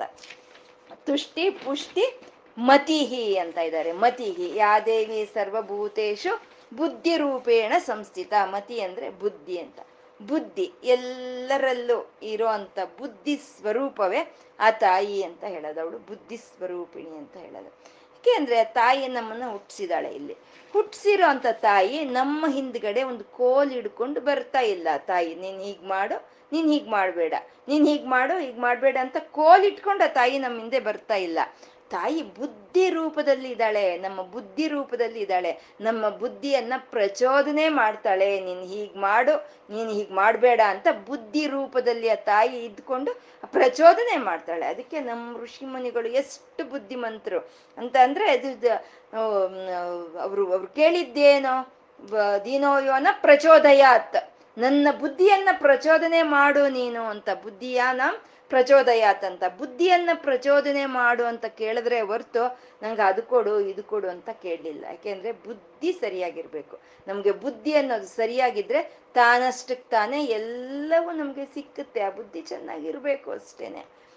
ಒಬ್ಬ ಗುರುವು ಶಿಷ್ಯರಿಗೆ ಹೇಳಿದ್ರಂತೆ, ನಿಮ್ಗೆ ಏನು ಬೇಕೋ ಅದನ್ನ ಬರೆದು ಕೊಡಿ ಅಂತ ಹೇಳಿದ್ರೆ ಎಲ್ಲ ಡೈರಿ ಡೈರಿ ಡೈರಿ ಬರೆದು ಕೊಟ್ರಂತೆ. ಇಷ್ಟು ಡೈರಿ, ನಂಗೆ ಅದು ಬೇಕು, ನಂಗೆ ಇದು ಬೇಕು ಅಂತ ಇಷ್ಟು ಬರೆದು ಕೊಟ್ರಂತೆ. ಅದರಲ್ಲಿ ಒಬ್ಬನ ಬರೆದು ಕೊಟ್ಟನಂತೆ, ನನಗೆ ಬುದ್ಧಿ ಕೊಡಲಿ ಅಂತ. ಆ ಬುದ್ಧಿ ಒಂದು ಇದ್ರೆ ಎಲ್ಲವೂ ನಮಗೆ ಸಿಕ್ಕುತ್ತೆ. ಆ ಬುದ್ಧಿ ರೂಪದಲ್ಲೇ ಆ ತಾಯಿ ಇರ್ತಾಳೆ. ಯಾ ದೇವಿ ಸರ್ವಭೂತೇಶು ಬುದ್ಧಿ ರೂಪೇಣ ಸಂಸ್ಥಿತ ಅಂತ. ಬುದ್ಧಿನೇ ತಾನು ಅಂತ ಹೇಳೋದು. ನಾವು ಹೇಳ್ಕೊಳ್ತಾ ಇರ್ತೀವಿ, ಏನೋ ನಮ್ಗೆ ಅಕಸ್ಮಾತ್ ಒಂದು ಒಳ್ಳೆ ಐಡಿಯಾ ಬಂತು ನಮಗೆ ಅಂತ ನಮ್ಮ ತಲೆಯನ್ನು ನಾವೇ ತಟ್ಕೊಳ್ತಾ ಇರ್ತೀವಿ. ಆ ಬುದ್ಧಿ ಎಲ್ಲಿಂದ ಬಂತು? ಭಗವಂತ ತಾಯಿ ಪ್ರಚೋದನೆ ಮಾಡಿದ್ರೆ ನಮ್ಗೆ ಆ ಒಳ್ಳೆ ಬುದ್ಧಿ ಬಂತು. ಆ ಒಳ್ಳೆ ಬುದ್ಧಿ ಬಂದಿದ್ರಿಂದ ನಮ್ಗೆ ಒಳ್ಳೇದಾಯಿತು ಅಂತ ಬುದ್ಧಿಯನ್ನ ಪ್ರಚೋದನೆ ಮಾಡೋ ಅಂತ ತಾಯಿ. ಆ ತಾಯಿ ಬುದ್ಧಿ ರೂಪೇಣ ಸಂಸ್ಥಿತ, ಎಲ್ಲರಲ್ಲೂ ಬುದ್ಧಿ ರೂಪದಲ್ಲಿ ಇರ್ತಾಳೆ ಅಂತ. ಆಂಜನೇಯ ಸೀತೆಯನ್ನ ಹುಡುಕೊಂಡು ಹೊರಟ್ರೆ ಅವನಿಗೆ ಕಾಣ್ಲಿಲ್ಲ, ಎಷ್ಟು ಹುಡುಕಿದ್ರು ಸೀತೆ ಕಾಣ್ಲಿಲ್ಲ. ಕೊನೆಗೆ ಅವನು ಅನ್ಕೊಳ್ತಾನಂತೆ, ನಾನು ಇನ್ನು ವಾಪಸ್ ಹೋಗಿ ಸೀತೆ ಸಿಕ್ಲಿಲ್ಲ, ಸೀತೆ ಎಲ್ಲಿದ್ದಾಳೋ ನಂಗೆ ತಿಳಿಯಿಲ್ಲ ಅಂತ ಹೇಳೋದು ಬೇಡ, ನಾನು ಆಗ ಹೇಳಿದ ತಕ್ಷಣ ರಾಮ ಇರಲ್ಲ, ರಾಮ ಜೀವವನ್ನು ಬಿಡ್ತಾನೆ, ರಾಮ ಇಲ್ಲ ಅಂದ್ರೆ ಲಕ್ಷ್ಮಣ ಇರಲ್ಲ, ಸುಗ್ರೀವ ಇರಲ್ಲ, ಜಾಂಬವಂತ ಇರಲ್ಲ, ಭರತ ಇರಲ್ಲ, ಶತ್ರುಘ್ನ ಇರಲ್ಲ, ಯಾರು ಇರಲ್ಲ, ನಾನು ಹೋಗೋದು ಯಾಕೆ? ಇವಾಗ ಸೀತೆ ಸಿಕ್ಲಿಲ್ಲ ಅಂತ ಹೇಳೋದು ಯಾಕೆ? ಇಷ್ಟು ಜನದ ಪ್ರಾಣವನ್ನು ನಾವು ತೆಗೆದಂಗಾಗುತ್ತೆ, ಹಾಗಾಗಿ ನಾನೇ ಆತ್ಮಹತ್ಯೆಯನ್ನು ಮಾಡ್ಕೊಳ್ಳೋಣ ಅಂತ ಆಂಜನೇಯ ಅನ್ಕೊಳ್ತಾನೆ. ಆದ್ರೆ ಆಂಜನೇಯನ ಬುದ್ಧಿಯನ್ನ ಆ ತಾಯಿ ಪ್ರಚೋದನೆ ಮಾಡ್ತಾಳೆ, ಹೋಗು ದಕ್ಷಿಣದ ಕಡೆಗೆ ಅಂತ. ಅಷ್ಟು ದಿನ ಬರ್ದಲೇ ಇರೋಂಥ ಬುದ್ಧಿ ಅವಾಗ ಹೇಗ್ ಬಂತು? ದಕ್ಷಿಣದ ಕಡೆಗೆ ಹೋಗು ಅಂತ ಪ್ರಚೋದನೆ ಮಾಡ್ತಾಳೆ. ಅದಕ್ಕೆ ಸುಂದರಕಾಂಡೆಯಲ್ಲಿ ಆಂಜನೇಯ ಹೇಳ್ತಾನೆ, ನನ್ನ ಬುದ್ಧಿಗೆ ಈಗ ತೋಚ್ತು, ನನ್ನ ಬುದ್ಧಿಗೆ ಈಗ ತೋಚ್ತು ಅಂತ ಹೇಳ್ತಾನೆ ಹೊರ್ತು ನಾನ್ ಹೀಗ್ ಮಾಡ್ದೆ ಅಂತ ಎಲ್ಲೂ ಆಂಜನೇಯ ಹೇಳ್ಕೊಳ್ಳೋದಿಲ್ಲ. ಯಾಕೆಂದ್ರೆ ಆ ತಾಯಿ ಬುದ್ಧಿಯನ್ನ ಪ್ರಚೋದನೆ ಮಾಡ್ತಾಳೆ. ಯಾದೇವಿ ಸರ್ವಭೂತೇಶು ಬುದ್ಧಿ ರೂಪೇಣ ಸಂಸ್ಥಿತ ಅಂತ, ಬುದ್ಧಿ ರೂಪದಲ್ಲಿ ಇರ್ತಾಳೆ ಅಂತ. ಬುದ್ಧಿ ಅಂತಂದ್ರೆ ಆಗ ಕುಂಬಾರ ಒಂದು ಮಡಿಕೆಗಳನ್ನು ತಯಾರು ಮಾಡ್ತಾ ಇರ್ತಾನೆ, ಮಡಿಕೆಗಳು ತಯಾರು ಮಾಡೋ ಅಂತ ಬುದ್ಧಿಯಲ್ಲೇ ತಾಯಿ ಇರ್ತಾಳೆ. ಬಡಿಗೆ ಕೆಲಸ ಮಾಡ್ತಾನೆ, ಆ ಕೆಲಸದಲ್ಲಿ ಆ ತಾಯಿ ಇರ್ತಾಳೆ, ಬುದ್ಧಿ ಅಂತ ಹೇಳೋದು. ನಾವ್ ಅನ್ಕೊಳ್ತೀವಿ ಮನುಷ್ಯರು ನಮ್ಮ ಸಮಾನ ಇಲ್ಲ, ನಮ್ಗೆ ಬುದ್ಧಿ ಜಾಸ್ತಿ ಅಂತ ನಾವು ಅನ್ಕೊಳ್ತಾ ಇರ್ತೀವಿ. ಅಂದ್ರೆ ಈ ಪ್ರಪಂಚದಲ್ಲಿ ಇರೋಂಥ ಪ್ರತಿ ಒಂದು ಜೀವಿ ಅದಷ್ಟಕ್ಕದೇ, ಎವ್ರಿ ಅನಿಮಲ್ ಈಸ್ ಯುನೀಕ್. ಅದರ ಬುದ್ಧಿ ಅದರದೇ, ಆ ಬುದ್ಧಿ ಇನ್ನೊಂದಕ್ಕೆ ಬರೋದಕ್ಕೆ ಸಾಧ್ಯ ಇರೋದಿಲ್ಲ. ಅಂತಹ ಬುದ್ಧಿ ಪ್ರತಿಯೊಂದು ಜೀವಿಯಲ್ಲಿ ಇರುತ್ತೆ, ಆ ಪ್ರತಿಯೊಂದು ಜೀವಿಯಲ್ಲಿ ಆ ಬುದ್ಧಿ ರೂಪದಲ್ಲಿ ಆ ತಾಯಿ ಇರ್ತಾಳೆ. ಇವಾಗ ನಾವು ಅನೇಕ ಬಾರಿ ಹೇಳ್ಕೊಂಡಿದ್ದೀವಿ, ಆ ಜೇಡು ಕಟ್ಟೋ ಅಂತ ಒಂದು ಗೂಡನ್ನ ಯಾವ ಮಾನವ ಮಾತ್ರಗಾದ್ರೂ ಕಟ್ಟೋದಕ್ಕೆ ಸಾಧ್ಯ ಇರುತ್ತಾ? ಆ ಬುದ್ಧಿ ಅದರದೇ ಇರೋ ಅಂಥದ್ದು. ಅದರಲ್ಲಿ ಒಂದು ಟೈಲರ್ ಬರ್ಡ್ ಅಂತ ಇರುತ್ತಂತೆ, ಟೈಲರ್ ಬರ್ಡ್ ಅಂತ. ಅದು ಗೂಡು ಕಟ್ಟೋದು ಹೇಗೆ ಕಟ್ಟುತ್ತೆ ಅಂದ್ರೆ, ಮುಳ್ಳು ಸಂಪೂರ್ಣ ಮುಳ್ಳಿನಿಂದ ಕೂಡಿರೋ ಅಂತ ಒಂದು ವೃಕ್ಷಕ್ಕೆ ಅದು ಗೂಡು ಕಟ್ಟುತ್ತಂತೆ. ಯಾಕೆಂದ್ರೆ ಆ ಮುಳ್ಳಿನ ಗಿಡದಿಂದ ತನ್ನ ಒಂದು ಗೂಡು ಒಳಕ್ಕೆ ಬರಬಾರ್ದು ಯಾವುದೂ ಇನ್ನು ಅಂತ ಮುಳ್ಳು ಇರೋ ಅಂತ ಒಂದು ವೃಕ್ಷಕ್ಕೆ ಅದು ಗೂಡನ್ನು ಕಟ್ಟಿರುತ್ತೆ ಅಂತೆ. ಕೆಳಗಡೆ ನೀರು ಇರ್ಬೇಕಂತೆ, ಬರೀ ಮುಳ್ಳಿದ್ರೆ ಕಟ್ಟಲ್ಲ, ಕೆಳಗೆ ನೀರು ಇರ್ಬೇಕಂತೆ. ಯಾಕೆಂದ್ರೆ ಕೆಳಗಿಂದಾನು ಯಾವುದು ಬರಬಾರ್ದು ಅನ್ನೋ ಹಾಗೆ. ಅಲ್ಲಿ ಅದು ಗೂಡು ಕಟ್ಟಿದ್ರೆ ಯಾವ ರೀತಿ ಕಟ್ಟುತ್ತೆ ಅಂದ್ರೆ, ಕಂಪಾರ್ಟ್ಮೆಂಟ್ ಅಂದ್ರೆ ರೂಮ್ಗಳು ನಾವು 4 bedroom 5 bedroom ಅಂತ ನಾವು ಕಟ್ಕೊಳ್ತೀವಲ್ವ, ಆ ರೀತಿ ಅದು ಕಟ್ಟಿರುತ್ತಂತೆ. ಕಂಪಾರ್ಟ್ಮೆಂಟ್ ಕಟ್ಟಿರುತ್ತಂತೆ. ಅದಕ್ಕೆ ಬೆಳಕು ನಾವು ಯಾವ ರೀತಿ ಎಲೆಕ್ಟ್ರಿಕ್ ಇದನ್ನ ನಾವು ತಗೊಳ್ತೀವೋ ಆ ರೀತಿ ಈ ಮಿಣುಕು ಹುಳ ಅಂತ ಹೇಳ್ತೀವಲ್ವ, ಅದು ಶೈನಿಂಗ್, ರಾತ್ರಿ ಕತ್ತಲಲ್ಲಿ ಅದೊಂದು ಲೈಟ್ ಅನ್ನು ಕೊಡುತ್ತೆ, ಶೈನಿಂಗ್ ಅನ್ನು ಕೊಡುತ್ತೆ. ಆ ಮಿಣುಕು ಹುಳುಗಳನ್ನ ಅದು ಪ್ರತಿಯೊಂದು ಕಂಪಾರ್ಟ್ಮೆಂಟ್ ಅಲ್ಲಿ ಇಟ್ಕೊಂಡಿರ್ತಂತೆ. ಎಂಥ ಬುದ್ಧಿ ಇದೆ! ಆ ಬುದ್ಧಿ ರೂಪದಲ್ಲಿ ಆ ತಾಯಿ ಇರ್ತಾಳೆ. ಹೀಗೆ ಪ್ರತಿಯೊಂದು ಜೀವಿಯಲ್ಲಿ ಆ ಬುದ್ಧಿ ರೂಪದಲ್ಲಿ ಆ ತಾಯಿ ಇರ್ತಾಳೆ. ಯಾ ದೇವಿ ಸರ್ವಭೂತೇಶು ಬುದ್ಧಿ ರೂಪೇಣ ಸಂಸ್ಥಿತ ಅಂತ. ಆ ಬುದ್ಧಿಯನ್ನ ನಾವು ಯಾವಾಗ ಕುಮಾರಗಣ ನಾತಾಂಬ ಅಂತ ನಾವು ಯಾವಾಗ ಉಪಾಸನೆ ಮಾಡ್ತಾ ಇರ್ತೀವೋ ಆವಾಗ ನಮ್ಮ ಬುದ್ಧಿಯನ್ನ ಆ ತಾಯಿ ಪ್ರಚೋದನೆ ಮಾಡ್ತಾಳೆ. ನಮ್ಗೆ ಧರ್ಮಬದ್ಧವಾದಂಥ ಬುದ್ಧಿಯನ್ನ ಕೊಡ್ತಾಳೆ, ನಿಸ್ವಾರ್ಥವಾದಂಥ ಬುದ್ಧಿಯನ್ನ ತಾಯಿ ಕೊಡ್ತಾಳೆ. ಧರ್ಮಬದ್ಧವಾದಂಥ ಬುದ್ಧಿ ಎಲ್ಲರಿಗೂ ಇರುತ್ತೆ, ಆದ್ರೆ ಧರ್ಮಬದ್ಧವಾದಂಥ ಬುದ್ಧಿ, ನಿಸ್ವಾರ್ಥವಾದಂಥ ಬುದ್ಧಿ ಬರ್ಬೇಕಂದ್ರೆ ಆ ತಾಯಿಯ ಅನುಗ್ರಹ ಇರಬೇಕು. ಇಬ್ರು ಸ್ನೇಹಿತರು ಅಕ್ಕಪಕ್ಕ ಮನೆ ಕಟ್ಕೊಂಡಿರ್ತಾರೆ, ಕಟ್ಕೊಂಡಿಬ್ರು ಮಿಡಲ್ ಕ್ಲಾಸ್ ಇರೋಂಥವ್ರೆ. ಒಂದು ದಿನ ಒಬ್ಬ ಬೆಳಗ್ಗೆ ಆದ ತಕ್ಷಣ ಬಾಗಿಲು ತೆಗೆಯೋ ಅಷ್ಟೊತ್ತಿಗೆ ಅವನ ಸ್ನೇಹಿತ ಪಕ್ಕದ ಮನೆಯಲ್ಲಿ ಇದ್ದವನು, ಅವನ ಮನೆ ಮುಂದೆ ಬೆನ್ಸ್ ಕಾರ್ ನಿಂತಿದೆಯಂತೆ. ಆ ಬೆನ್ಸ್ ಕಾರ್ನ ಅವನು ಒರೆಸ್ತಾ ಇದ್ದಾನೆ. ಒರೆಸ್ತಾ ಯಾವಾಗ ಈ ನನ್ನ ಸ್ನೇಹಿತ ಆಚೆಗೆ ಬರ್ತಾನೆ, ಯಾವಾಗ ಕೇಳ್ತಾನೆ ಅವನು ಇದನ್ನಂತೆ, ಇವನ್ ಮನೆ ಕಡೆನೇ ನೋಡ್ಕೊಂಡು ಅವನ ಬೆನ್ಸ್ ಕಾರ್ನ ಒರೆಸ್ತಾ ಇದ್ದಾನಂತೆ. ಇವನು ಆಚೆಗೆ ಬಂದ, ಇದೇನಿದು ಅಕಸ್ಮಾತ್ ಇವನ್ ಮನೆ ಮುಂದೆ ಬೆನ್ಸ್ ಕಾರ್ ಯಾರಪ್ಪ ತಂದಿಟ್ರು?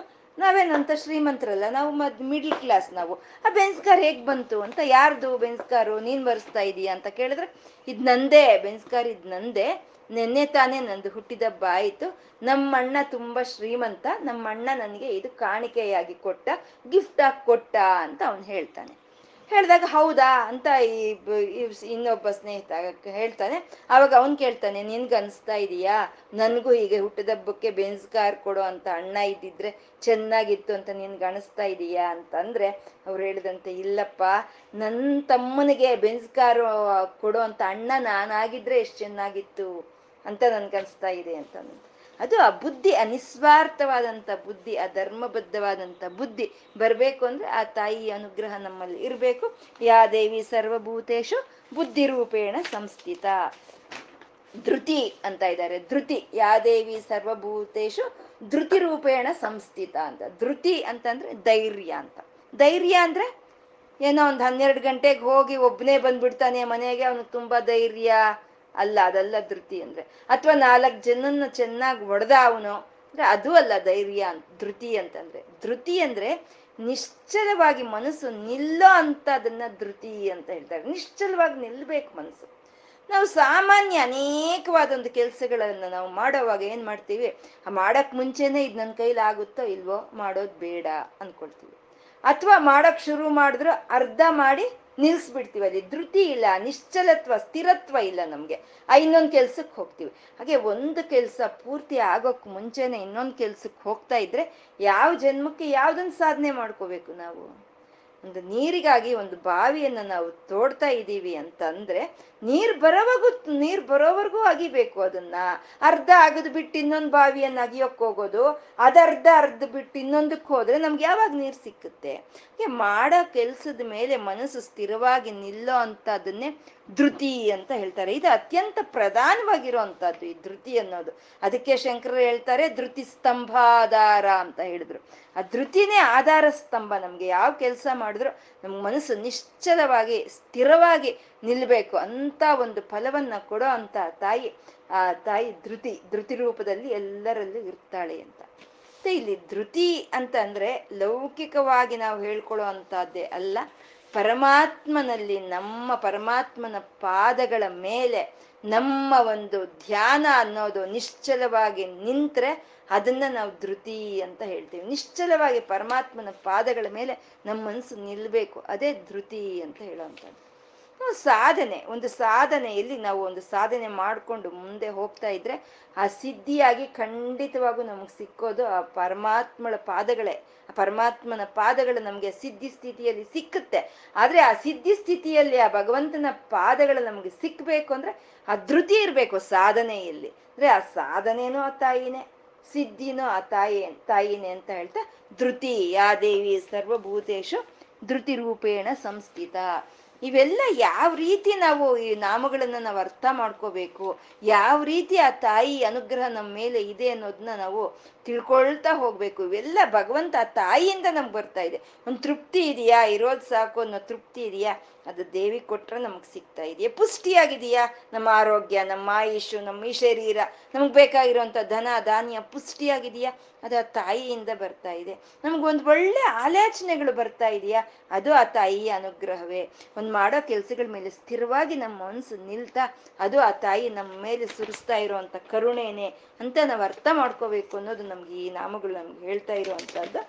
ಶಾಂತಿ ಅಂತ ಇದ್ದಾರೆ, ಯಾ ದೇವಿ ಸರ್ವಭೂತೇಶು ಶಾಂತಿ ರೂಪೇಣ ಸಂಸ್ಥಿತ ಅಂತ ಹೇಳೋದು, ಶಾಂತಿ ಅಂತ ಹೇಳೋದು. ಶಾಂತಿ ಅಂದ್ರೆ ಶುದ್ಧ ಸತ್ವಗುಣದ ಪ್ರಧಾನವಾದಂಥ ಒಂದು ಲಕ್ಷಣವೇ ಶಾಂತಿ ಅಂತ ಹೇಳೋದು. ಸತ್ವಗುಣ, ಆ ಶುದ್ಧ ಸತ್ವಗುಣ ಎಲ್ಲಿ ಇರುತ್ತೋ ಅಲ್ಲಿ ಶಾಂತಿ ಅನ್ನೋದು ಇರುತ್ತೆ. ಆ ಶುದ್ಧ ಸತ್ವಗುಣ ಇರಬೇಕು ಅಂದ್ರೆ ನಾವು ಮಾಡೋ ಅಂತವೇ ಈ ಪೂಜೆ ಪುನಸ್ಕಾರಗಳು, ಈ ಉಪಾಸನೆಗಳು ಅಂತ ಹೇಳೋದು. ಅದ್ರ ಮೂಲಕ ನಮ್ಗೆ ಸತ್ವಗುಣ ಅನ್ನೋದು ಬರುತ್ತೆ. ಆ ಸತ್ವಗುಣದ ಮೂಲಕ ನಮ್ಗೆ ಶಾಂತಿ ಅನ್ನೋದು ಸಿಕ್ಕುತ್ತೆ. ಶಾಂತಿ ಅಂದ್ರೆ ತಲೆನೋವು, ಬೆಳಗ್ಗೆಯಿಂದ ತಲೆ ನೋವ್ತಾ ಇದೆ, ಒಂದು ಮಾತ್ರೆ ತಗೊಂಡ್ವಿ, ಆ ತಲೆನೋವು ಹೋಯ್ತು, ಆದ್ರೆ ಅದನ್ನ ನಾವು ಶಾಂತಿ ಅಂತ ಹೇಳಕ್ಕಾಗುತ್ತಾ? ಅದಲ್ಲ ಶಾಂತಿ. ಬಿಸಿಲಲ್ಲಿ ನಡ್ಕೊಂಡು ಬರ್ತಾ ಇದ್ದೀವಿ, ಬಿಸಿಲಲ್ಲಿ ನಡ್ಕೊಂಡು ಬರ್ತಾ ಇರೋರು ಒಂದು ಗಿಡದ ಕೆಳಗಡೆ ಹೋಗಿ ನಿಂತ್ಕೊಂಡ್ವಿ, ನಮ್ಗೊಂದು ಸ್ವಲ್ಪ ಅಲ್ಲಿ ವಿರಾಮ ಸಿಕ್ತು, ಶಾಂತಿ ಸಿಕ್ತು, ಅದಾ ಶಾಂತಿ ಅಂದ್ರೆ? ಅಂದ್ರೆ ಅಲ್ಲಿ ನೆರಳಲ್ಲಿ ಇರೋರ್ಗೆ ಇನ್ನೇನು ಕಷ್ಟನೇ ಇಲ್ವಾ, ಅವ್ರಿಗೆ ಏನೋ ಅಶಾಂತಿ ಇದೆ ಅಲ್ವಾ? ಅಂದ್ರೆ ನೆರಳು ಸಿಕ್ಕದಾಗ ಬರೋ ಅಂತ ಶಾಂತಿನೋ ತಲೆನೋವು ಹೋದಾಗ ಸಿಕ್ಕದಾಗೋ ಅಂತ ವಿರಾಮವನ್ನು ನಾವು ಶಾಂತಿ ಅಂತ ಹೇಳಕ್ಕಾಗಲ್ಲ. ಅದನ್ನ ಸುಖ ಅಂತ ಹೇಳ್ಬೋದು ನಾವು ಬೇಕಾದ್ರೆ. ಅಂದ್ರೆ ಎರಡು ದುಃಖಗಳ ಮಧ್ಯದಲ್ಲಿ ಬರೋ ಅಂತ ವಿರಾಮ ಸ್ಥಾನವೇ ಸುಖ ಅಂತ ಹೇಳೋದು. ಅದನ್ನ ಶಾಂತಿ ಅಂತ ಹೇಳಕ್ಕಾಗಲ್ಲ. ಎರಡು ದುಃಖಗಳ ಮಧ್ಯೆ ಬರೋ ಅಂತ ಒಂದು ವಿರಾಮ ಸ್ಥಾನ, ಅದನ್ನ ಸುಖ ಅಂತ ಹೇಳ್ತೀವಿ, ಅದು ಶಾಂತಿ ಅಲ್ಲ ಅಂತ. ದುಃಖ ಏನೋ ಒಂದು ದುಃಖ ಬಂತು, ಅದು ಹೋಯ್ತು ಅಂದ್ರೆ ಸ್ವಲ್ಪ ನೆಮ್ಮದಿ ಸಿಕ್ಕುತ್ತೆ ಮನಸ್ಸಿಗೆ, ಅದನ್ನ ಸುಖ ಅಂತ ಹೇಳ್ತೀವಿ. ಮತ್ತೆ ಇನ್ನೊಂದು ಕಷ್ಟ ಅನ್ನೋದು ನಮ್ಗೆ ಬರೋವರೆಗೂ. ಶಾಂತಿ ಅಂತಂದ್ರೆ ಇವಾಗ ಧೃತಿ ಅಂತ ಹೇಳಿ ಮತ್ತೆ ಶಾಂತಿ ಅಂತ ಯಾಕೆ ಹೇಳಿದ್ರು? ಧೃತಿ ಅಂದ್ರೆ ಏನ್ ಹೇಳ್ಕೊಂಡ್ವಿ? ಪರಮಾತ್ಮನ ಮೇಲೆ ನಮ್ಮ ಮನಸ್ಸು ನಿಶ್ಚಲವಾಗಿ ನಿಲ್ಲೋ ಅಂತದನ್ನೇ ಧೃತಿ ಅಂತ ಹೇಳ್ಕೊಂಡ್ವಿ. ಪರಮಾತ್ಮನ ಮೇಲೆ ನಮ್ಮ ಮನಸ್ಸು ನಿಶ್ಚಲವಾಗಿ ನಿಂತಾಗ ನಮಗ್ ಬರೋ ಅಂತ ಒಂದು ಮಾನಸಿಕ ಒಂದು ಸ್ಥಿತಿಯನ್ನೇ ಶಾಂತ ಸ್ಥಿತಿ ಅಂತ ಹೇಳೋದು. ಆ ಶಾಂತಿ ಸ್ವರೂಪವೇ ತಾಯಿಯ ಲಲಿತಾಂಬಿಕಾ ಅಂತ ಹೇಳೋದು. ಶಾಂತಿ ಯಾ ದೇವಿ ಸರ್ವಭೂತೇಶು ಶಾಂತಿ ರೂಪೇಣ ಸಂಸ್ಥಿತ ಅಂತ. ಶಾಂತಿ ಅಂತಂದ್ರೆ ಅದಕ್ಕಿನ್ ಮತ್ತೆ ಇನ್ನೊಂದೆರಡು ಲಕ್ಷಣಗಳಿರುತ್ತೆ. ಕರುಣೆ, ಕ್ಷಮೆ ಎರಡೂ ಇರಬೇಕು. ಕರುಣೆ, ಕ್ಷಮೆ ಎರಡೂ ಸಂಪೂರ್ಣವಾಗಿ ಯಾರಲ್ಲಿ ಇರುತ್ತೋ ಅವರಲ್ಲೇ ಆ ಶಾಂತಿ ಅನ್ನೋದು ಇರುತ್ತೆ. ಕರುಣೆ ಅಂತಂದ್ರೆ ಬೇರೆಯವ್ರು ಏನೋ ಕಷ್ಟದಲ್ಲಿ ಇದ್ರೆ ಅವ್ರನ್ನ ನೋಡಿ ನಮ್ಮ ಮನಸ್ಸು ಮರುಕಬೇಕು, ಅವ್ರಿಗಾಗಿ ನಮ್ಮ ಮನಸ್ಸು, ಅವ್ರಿಗಾಗಿ ಏನಾದ್ರೂ ಮಾಡೋದಕ್ಕೆ ನಮ್ಮ ಮನಸ್ಸು ಸಿದ್ಧವಾಗ್ಬೇಕು, ಅಯ್ಯೋ ಅನ್ಬೇಕು, ಆ ಕರುಣೆ ಅನ್ನೋದು ನಮ್ಮಲ್ಲಿ ಬರ್ಬೇಕು, ಅದು ಒಂದು. ಮತ್ತೆ ಕ್ಷಮೆ, ಕ್ಷಮೆ ಅಂದ್ರೆ ಯಾರೋ ಏನೋ ಒಂದು ಮಾಡಿದ್ರು ಅಂತಂದ್ರೆ ಜೀವನ ಪೂರ್ತಿ ಜ್ಞಾಪಕ ಇಟ್ಕೊಂಡು ಅವ್ರು ಹಂಗ್ ಮಾಡಿದ್ರು ಅಂತಾನೆ ಹೋಗ್ತಾ ಇರ್ತೀವಿ. ಅದು ಎಲ್ಲಿ ಶಾಂತಿ? ನಮ್ಗೆ ಶಾಂತಿನ ಅದು? ಮಾಡಿದ್ದಾರೆ ಮಾಡ್ಲಿ ಅಂತ ಅದು ಕ್ಷಮಿಸ್ಬಿಡ್ಬೇಕು. ಆ ಕ್ಷಮಿಸಿದ್ರೇನೆ ನಮ್ಗೆ ಆ ಶಾಂತಿ ಅನ್ನೋದು ಸಿಕ್ಕುತ್ತೆ. ರಾಘವೇಂದ್ರ ಸ್ವಾಮಿಗಳು ಹೇಳ್ತಿದ್ರಂತೆ, ಕೆಡಕು ಮಾಡೋದು ಅವ್ರ ಕರ್ಮ, ಅವ್ರಿಗೆ ಒಳ್ಳೆ ಇದನ್ನ ಬಯಸೋದು ನನ್ನ ಧರ್ಮ ಅಂತ. ಕೆಡಕು ಮಾಡೋದು ಅವ್ರ ಕರ್ಮ, ಮಾಡ್ಲಿ, ಆದ್ರೆ ಅವ್ರಿಗೆ ಒಳ್ಳೆ ಇದನ್ನ ಬಯಸೋದೆ ನನ್ನ ಧರ್ಮ ಅಂತ. ಅದಕ್ಕೆ ನೋಡಿ ರಾಘವೇಂದ್ರ ಸ್ವಾಮಿಗಳ ಮುಖವನ್ನು ನಾವು ನೆನ್ಸ್ಕೊಂಡ್ರೇನೆ ಎಂತ ಶಾಂತಿ ಅನ್ನೋದು ನಮ್ಗೆ ಬರುತ್ತಲ್ವ. ಮತ್ತೆ ಶಾಂತಿ ಅಂದ್ರೆ ಕರುಣಾರಸದಿಂದ ಕೂಡಿರಬೇಕು, ಕ್ಷಮಾಗುಣ ಅನ್ನೋದು ಇರಬೇಕು. ಮತ್ತೆ ಈ ಪರಮಾತ್ಮನಲ್ಲಿ ನಮ್ಮ ಮನಸ್ಸು ನಿಶ್ಚಲವಾಗಿ ನಿಂತಾಗ ನಮಗೆ ಸಿಕ್ಕುವಂಥ ಒಂದು ಮಾನಸಿಕ ಸ್ಥಿತಿಯನ್ನೇ ಅದನ್ನೇ ಶಾಂತಿ ಅಂತ ಹೇಳ್ತೀವಿ. ಇದು ಅಮ್ಮನ ರೂಪವೇ ಅಂತ ಶಾಂತಿ ಅಂತ ಅಂದ್ರು. ಯಾ ದೇವಿ ಸರ್ವಭೂತೇಶು ಶಾಂತಿ ರೂಪೇಣ ಸಂಸ್ಥಿತ ಅಂತ.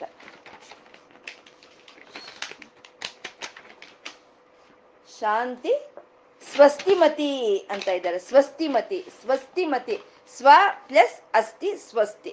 ಸ್ವ ಅಂದ್ರೆ ಒಳ್ಳೆಯದು ಅಂತ, ಒಳ್ಳೆಯದು, ಕ್ಷೇಮ, ಮಂಗಳ, ಈ ಶುಭ, ಈ ಆನಂದ, ಇವೆಲ್ಲ ಒಂದು ಒಳ್ಳೆಯ ಗುಣಗಳು, ಅದೆಲ್ಲ ಇದೆ ಅಂತ. ಸ್ವ ಅಸ್ತಿ ಅಂದ್ರೆ ಅದೆಲ್ಲ ಇದೆ ಅಂತ. ತಾಯಿಯಲ್ಲಿ ಆ ಕ್ಷೇಮ, ಆ ಮಂಗಳ, ಆ ಆನಂದ, ಆ ಶಾಂತಿ, ಈ ತುಷ್ಟಿ, ಪುಷ್ಟಿ, ಮತಿ, ಧೃತಿ, ನಾವು ಇವಾಗ ಏನ್ ಹೇಳ್ಕೊಂಡ್ವೋ ಆ ಎಲ್ಲ ಗುಣಗಳಲ್ಲೂ ಆ ತಾಯಿಯಲ್ಲಿ ಇದೆ ಅಂತ. ಸ್ವಸ್ತಿ, ಅಸ್ತಿ ಅಂದ್ರೆ ಇದೆ ಅಂತ. ಅಂದ್ರೆ ಆಗ್ಲಿ ಅಂತ ಅಲ್ಲ, ಒಳ್ಳೇದಾಗ್ಲಿ ಅಂತ ಹೇಳ್ತಾ ಇಲ್ಲ ಇಲ್ಲಿ. ಒಳ್ಳೇದಾಗ್ಲಿ ಅಂತ ಹೇಳಿದ್ರೆ ಇವಾಗಿಲ್ಲ ಅಂತ ಅರ್ಥ. ಸ್ವಸ್ತಿ ಇದೆ, ಯಾವಾಗ್ಲೂ ಒಳ್ಳೇದೇ ಇದೆ, ನಾವು ಯಾವಾಗ್ಲೂ ಒಳ್ಳೇದೇ ಇದೆ ಅಂತ ನಾವು ಮಾಡ್ತಾ ಇರೋಂಥ ಒಂದು ಉಪಾಸನೆಯೇ ಅತಿ ಉತ್ಕೃಷ್ಟವಾದಂಥ ಉಪಾಸನೆ ಅದು. ಸ್ವಸ್ತಿ, ಕ್ಷೇಮವನ್ನ, ಮಂಗಳವನ್ನ ಕೊಡೋ ಅಂತ ಒಂದು ಸ್ವಭಾವ ಇರೋಂಥ ತಾಯಿ ಸ್ವಸ್ತಿಮತಿ ಅಂತಂದ್ರು.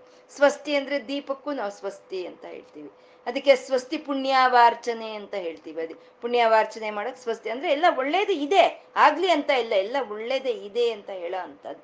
ಇದನ್ನೇ ಪಾಸಿಟಿವ್ ಇದು ಅಂತ ನಾವು ಹೇಳ್ತೀವಲ್ವಾ, ಹಾಗೆ ಸ್ವಸ್ತಿಮತಿ ಅಮ್ಮ ಅಂತ. ಸ್ವಸ್ತಿಮತಿ ಕಾಂತಿ ಅಂತ ಇದ್ದಾರೆ. ಕಾಂತಿ, ಕಾಂತಿ ಯಾ ದೇವಿ ಸರ್ವಭೂತೇಶು ಕಾಂತಿ ರೂಪೇಣ ಸಂಸ್ಥಿತ ಅಂತ. ಕಾಂತಿ ಅಂದ್ರೆ ಜೀವಕಳೆ.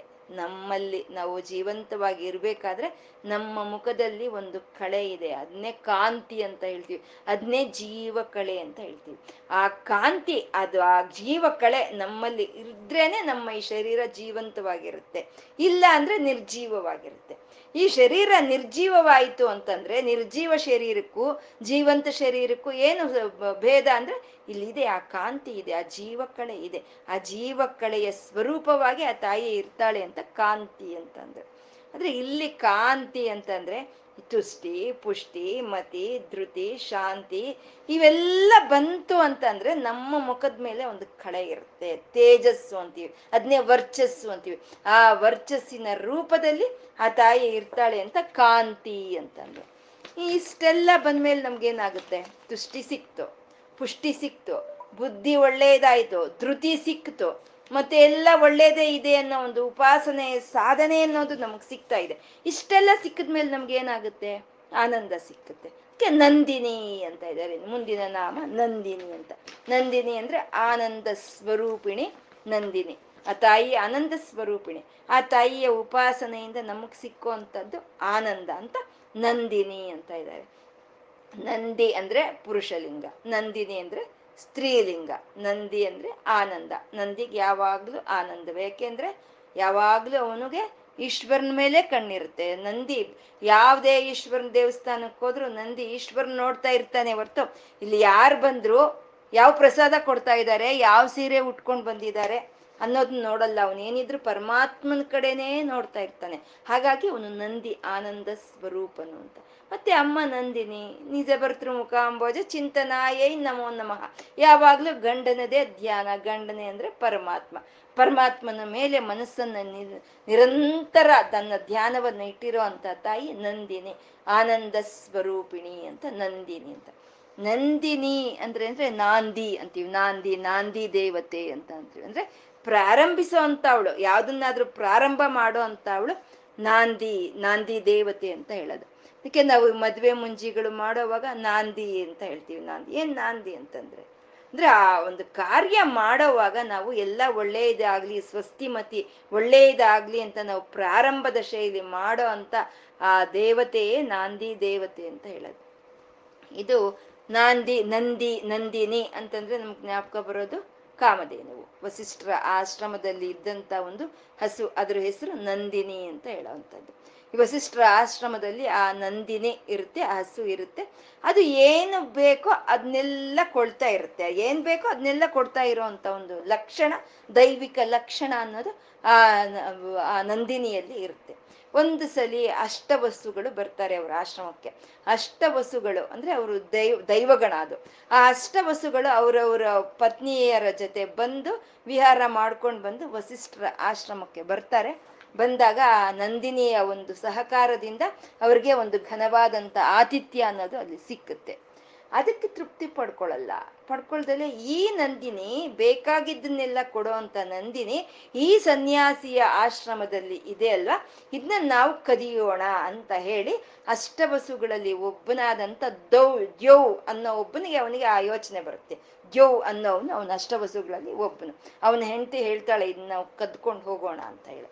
ಅವನೇನ್ ಮಾಡ್ತಾನೆ, ಈ ಅಷ್ಟವಸುಗಳ ಎಲ್ಲ ಜೊತೆ ಎಲ್ಲ ಸಂಪರ್ಕ ಎಲ್ಲ ಆಲೋಚನೆ ಮಾಡಿ ಅವ್ರ ಸಹಕಾರ ತಗೊಂಡು ಆ ನಂದಿನಿಯನ್ನ ಕದ್ಕೊಂಡು ಹೋಗ್ತಾನೆ ಅವನು. ವಸಿಷ್ಠರು ಬರ್ತಾರೆ, ಬಂದವರು ದಿವ್ಯ ದೃಷ್ಟಿಯಿಂದ ನೋಡ್ತಾರೆ ನಂದಿನಿಯನ್ನ ಕದ್ಕೊಂಡು ಹೋಗಿದ್ದಾರೆ ಅಂತ. ಸರಿ, ನೀವು ಹೋಗಿ ಮನುಷ್ಯರಾಗಿ ಹುಟ್ಟಿ ಅಂತ ಶಾಪ ಕೊಡ್ತಾರೆ ವಸಿಷ್ಠರು. ಅವಾಗ ಏನ್ ಮಾಡ್ತಾರೆ, 7 ಜನ, 8ನೇ ಅವನು ಬಿಟ್ಬಿಟ್ಟು 7 ಜನನು ಬಂದು ಆ ಒಂದು ಕ್ಷಮೆಯನ್ನು ಕೇಳ್ತಾರೆ. ತಪ್ಪಾಗೋಯ್ತು ಅಂತ ಕ್ಷಮೆಯನ್ನು ಕೇಳಿದಾಗ, ಒಂದು ಶಾಪ ಅಂತ ಬಂದ್ಮೇಲೆ ಆ ಶಾಪದ ಒಂದು ಇದು ಆಗ್ಲೇಬೇಕು, ಅದ್ರ ಒಂದು ಪ್ರಭಾವ ಇದ್ದೇ ಇರುತ್ತೆ. ನೀವು ಮನುಷ್ಯರಾಗಿ ಹುಟ್ಟಿದ ತಕ್ಷಣನೇ ನೀವು ಮರಣವನ್ನು ಹೊಂದಿ ನೀವು ದೈವಲೋಕಕ್ಕೆ ಬನ್ನಿ ಅಂತ ಅವ್ರಿಗೆ ಕೊಡ್ತಾರೆ. ಇದು ದ್ಯೋ ಅನ್ನೋನು ಅನ್ನೋ ಕ್ಷಮೆನೂ ಕೇಳಲ್ಲ, ನಂದಿನಿಯನ್ನ ವಾಪಸ್ಸು ತಿರುಗಿಸಲ್ಲ. ಅವಾಗ ಅವನಿಗೆ ಹೇಳ್ತಾನೆ, ನೀನು ಮನುಷ್ಯನಾಗಿ ಹುಟ್ಟಿ ನಿನ್ನ ಜನ್ಮದ ಮೇಲೆ ನಿನಗೆ ಅಸಹ್ಯ ಬರೋಷ್ಟು ದಿನ ನೀನು ಬದುಕು ಅಂತ ಹೇಳಿ ಜೀವನ ಮಾಡು, ಅಷ್ಟು ಆಯುಷ್ ನಿನಗಿರ್ಲಿ ಅಂತ ವಸಿಷ್ಠರು ಆ ದ್ಯೋ ಅನ್ನೋ ಒಂದು ವಸುವಿಗೆ ಶಾಪವನ್ನು ಕೊಡ್ತಾರೆ. ಅವರೇ ಭೀಷ್ಮಾಚಾರ್ಯರಾಗಿ ಹುಟ್ಟೋ ಅಂಥದ್ದು. ಅಷ್ಟು ವಸುಗಳಲ್ಲಿ ಒಬ್ಬರಾದಂಥವ್ರೆ ಅವರೇ ಭೀಷ್ಮಾಚಾರ್ಯರಾಗಿ ಹುಟ್ಟೋದು. ಅಂದರೆ ಅವಾಗ ಅವತ್ತು ನಡೆದಿದ್ದೇನಲ್ಲಿ ಅಧರ್ಮಕ್ಕೆ ಅಧರ್ಮ ಹೋಗ್ಬೇಕು, ಧರ್ಮ ಉಳಿಬೇಕು ಅನ್ನೋ ಒಂದು ನಾಂದಿಯನ್ನ ಹಾಡಿದಂಥ ನಂದಿನಿ ಸ್ವರೂಪಿಣಿ ಆ ತಾಯಿ ನಂದಿನಿ ಅಂತ ಹೇಳ್ತಾ ಇದ್ದಾರೆ. ಅಂದ್ರೆ ಪುಷ್ಟಿ, ತುಷ್ಟಿ, ಮತಿ ಇವೆಲ್ಲ ಸಿಕ್ತು. ಕುಮಾರಗಣ, ನಾತಾಂಬ ಅನ್ನೋ ಹಾಗೆ ಅಮ್ಮನವ್ರನ್ನ ನಾವು ಉಪಾಸನೆ ಮಾಡಿದ್ವಿ, ಅವಾಗ ನಮ್ಗೆ ಆನಂದವನ್ನು ಕೊಡ್ತಾಳೆ ಆ ತಾಯಿ ಅಂತ ಆನಂದ ಸ್ವರೂಪಿಣಿ ಆ ತಾಯಿ ನಂದಿನಿ ಅಂತ ಹೇಳಿದ್ರು. ವಿಘ್ನನಾಶಿನಿ ಅಂತ ಇದ್ದಾರೆ. ನಮಗೆ ವಿಘ್ನಗಳು ಬರುತ್ತೆ, ಈ ಹಲೋಕದಲ್ಲಿ ನಮ್ಗೆ ಬೇಕಾಗಿರುವಂಥ ವಸ್ತುಗಳಿಗಾಗ್ಬೋದು, ಅಥವಾ ಐಹಿಕವಾಗಿ ಆಧ್ಯಾತ್ಮಿಕವಾಗಿ ನಾವು ಮಾಡೋ ಅಂಥ ಸಾಧನೆಯಲ್ಲಿ ಆಗ್ಬೋದು, ನಮಗೆ ವಿಘ್ನಗಳು ಬರುತ್ತೆ. ಆ ವಿಘ್ನಗಳು ಅಂತಂದ್ರೆ ಆ ತಾಯಿ ನಮ್ಮನ್ನ ಪರೀಕ್ಷೆ ಮಾಡೋ ಸಲುವಾಗಿ ನಮ್ಗೆ ಆ ವಿಘ್ನಗಳನ್ನ ತರ್ತಾಳೆ. ಹಾಗೆ ಅವರವ್ರ ಹಾದಿಯಲ್ಲಿ ಆ ವಿಘ್ನಗಳು ಅನುಭವಿಸಿದವರೇ ಅಲ್ವಾ, ಒಬ್ಬ ಕಬೀರ್ದಾಸ್ ಆಗ್ಬೋದು, ಒಬ್ಬ ರಾಮದಾಸರು, ಪುರಂದರದಾಸರು, ತ್ಯಾಗರಾಜರು, ಮೀರಾಬಾಯಿ, ಇವರೆಲ್ಲ ಈ ರೀತಿ ವಿಘ್ನಗಳನ್ನ ಅನುಭವಿಸಿದವ್ರೆ ಅಲ್ವಾ. ಹಾಗೆ ಆ ವಿಘ್ನಗಳು ಬಂದಾಗ ಆ ತಾಯಿಯ ಅನುಗ್ರಹ ಯಾರ ಮೇಲೆ ಬೀಳುತ್ತೋ ಅವ್ರಿಗೆಲ್ಲ ವಿಘ್ನಗಳನ್ನು ತೊಲಗಿ ಹೋಗುತ್ತೆ ಅಂತ ವಿಘ್ನನಾಶಿನಿ.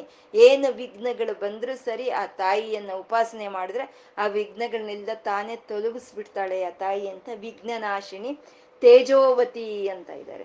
ಆಗೋಯ್ತು, 9 ನಾಮಗಳನ್ನ 9 ಶಕ್ತಿಗಳನ್ನ ಹೇಳ್ಬಿಟ್ರು. ತುಷ್ಟಿ, ಪುಷ್ಟಿ, ಮತಿ, ಧೃತಿ, ಶಾಂತಿ, ಕಾಂತಿ, ಸ್ವಸ್ತಿಮತಿ, ನಂದಿನಿ ಅಂತ 9 ಹೇಳಿದ್ರು. ಹೇಳಿ ಈ 10ನೇ ನಾಮ ತೇಜೋವತಿ ಅಂತ ಹೇಳೋದ್ರಲ್ಲಿ ಈ 9 ನಾಮಗಳ ಸಮಾಹಾರ ನಾಮವೇ ತೇಜೋವತಿ ಅಂತ ಹೇಳೋದಂದ್ರೆ, ಯಾರಲ್ಲಿ ಪುಷ್ಟಿ, ಯಾರಲ್ಲಿ ತೃಪ್ತಿ, ಯಾರಲ್ಲಿ ಒಂದು ಬುದ್ಧಿ, ಧೃತಿ, ಆನಂದ ಇವೆಲ್ಲ ಯಾರಲ್ಲಿ ಇರುತ್ತೋ ಅವರಲ್ಲಿ ಆ ತೇಜಸ್ ಇರುತ್ತೆ, ಆ ವರ್ಚಸ್ ಇರುತ್ತೆ ಅಂತ ಆ ತಾಯಿ ತೇಜೋವತಿ ಅಂತ ಹೇಳ್ತಾ ಇದ್ದಾರೆ. ತೇಜೋವತಿ ಈ ಎಲ್ಲ ಗುಣಗಳು ನಮ್ಮಲ್ಲಿ ಇದ್ದಾಗ ನಮ್ಮಲ್ಲಿ ಆ ತೇಜಸ್ಸು ಅನ್ನೋದು ಬರುತ್ತೆ, ಅದು ಆ ತಾಯಿಯ ಒಂದು ರೂಪವೇ ಅಂತ ಹೇಳ್ತಾ ತೇಜೋವತಿ ಅಂತ ಹೇಳ್ತಾ ಇದ್ದಾರೆ. ಮತ್ತೆ ತೇಜಸ್ಸು ತೇಜೋವತಿ ಅಂತಂದ್ರೆ ಆ ರಾಜ ಅತ್ಯಂತ ತೇಜೋವಂತನು ಅಂತ ನಾವು ಹೇಳ್ತಾ ಇದ್ದಿದ್ದು ಕೇಳಿದ್ವಿ. ಅಂದ್ರೆ ಏನರ್ಥ ತೇಜೋವಂತನು ಅಂತ ಹೇಳಿದ್ರೆ ಪರಾಕ್ರಮವಂತನು, ಯಾವ ಶತ್ರುಗಳನ್ನಾದ್ರೂ ಸರಿ ಸಂಹಾರ ಮಾಡಬಲ್ಲಂತ ಧೈರ್ಯ ಸಾಹಸಗಳು ಉಳ್ಳಂತ ಅವನು ಆ ರಾಜ ಅಂತ ಹೇಳೋದು ತೇಜಸ್ಸು ಅಂತ.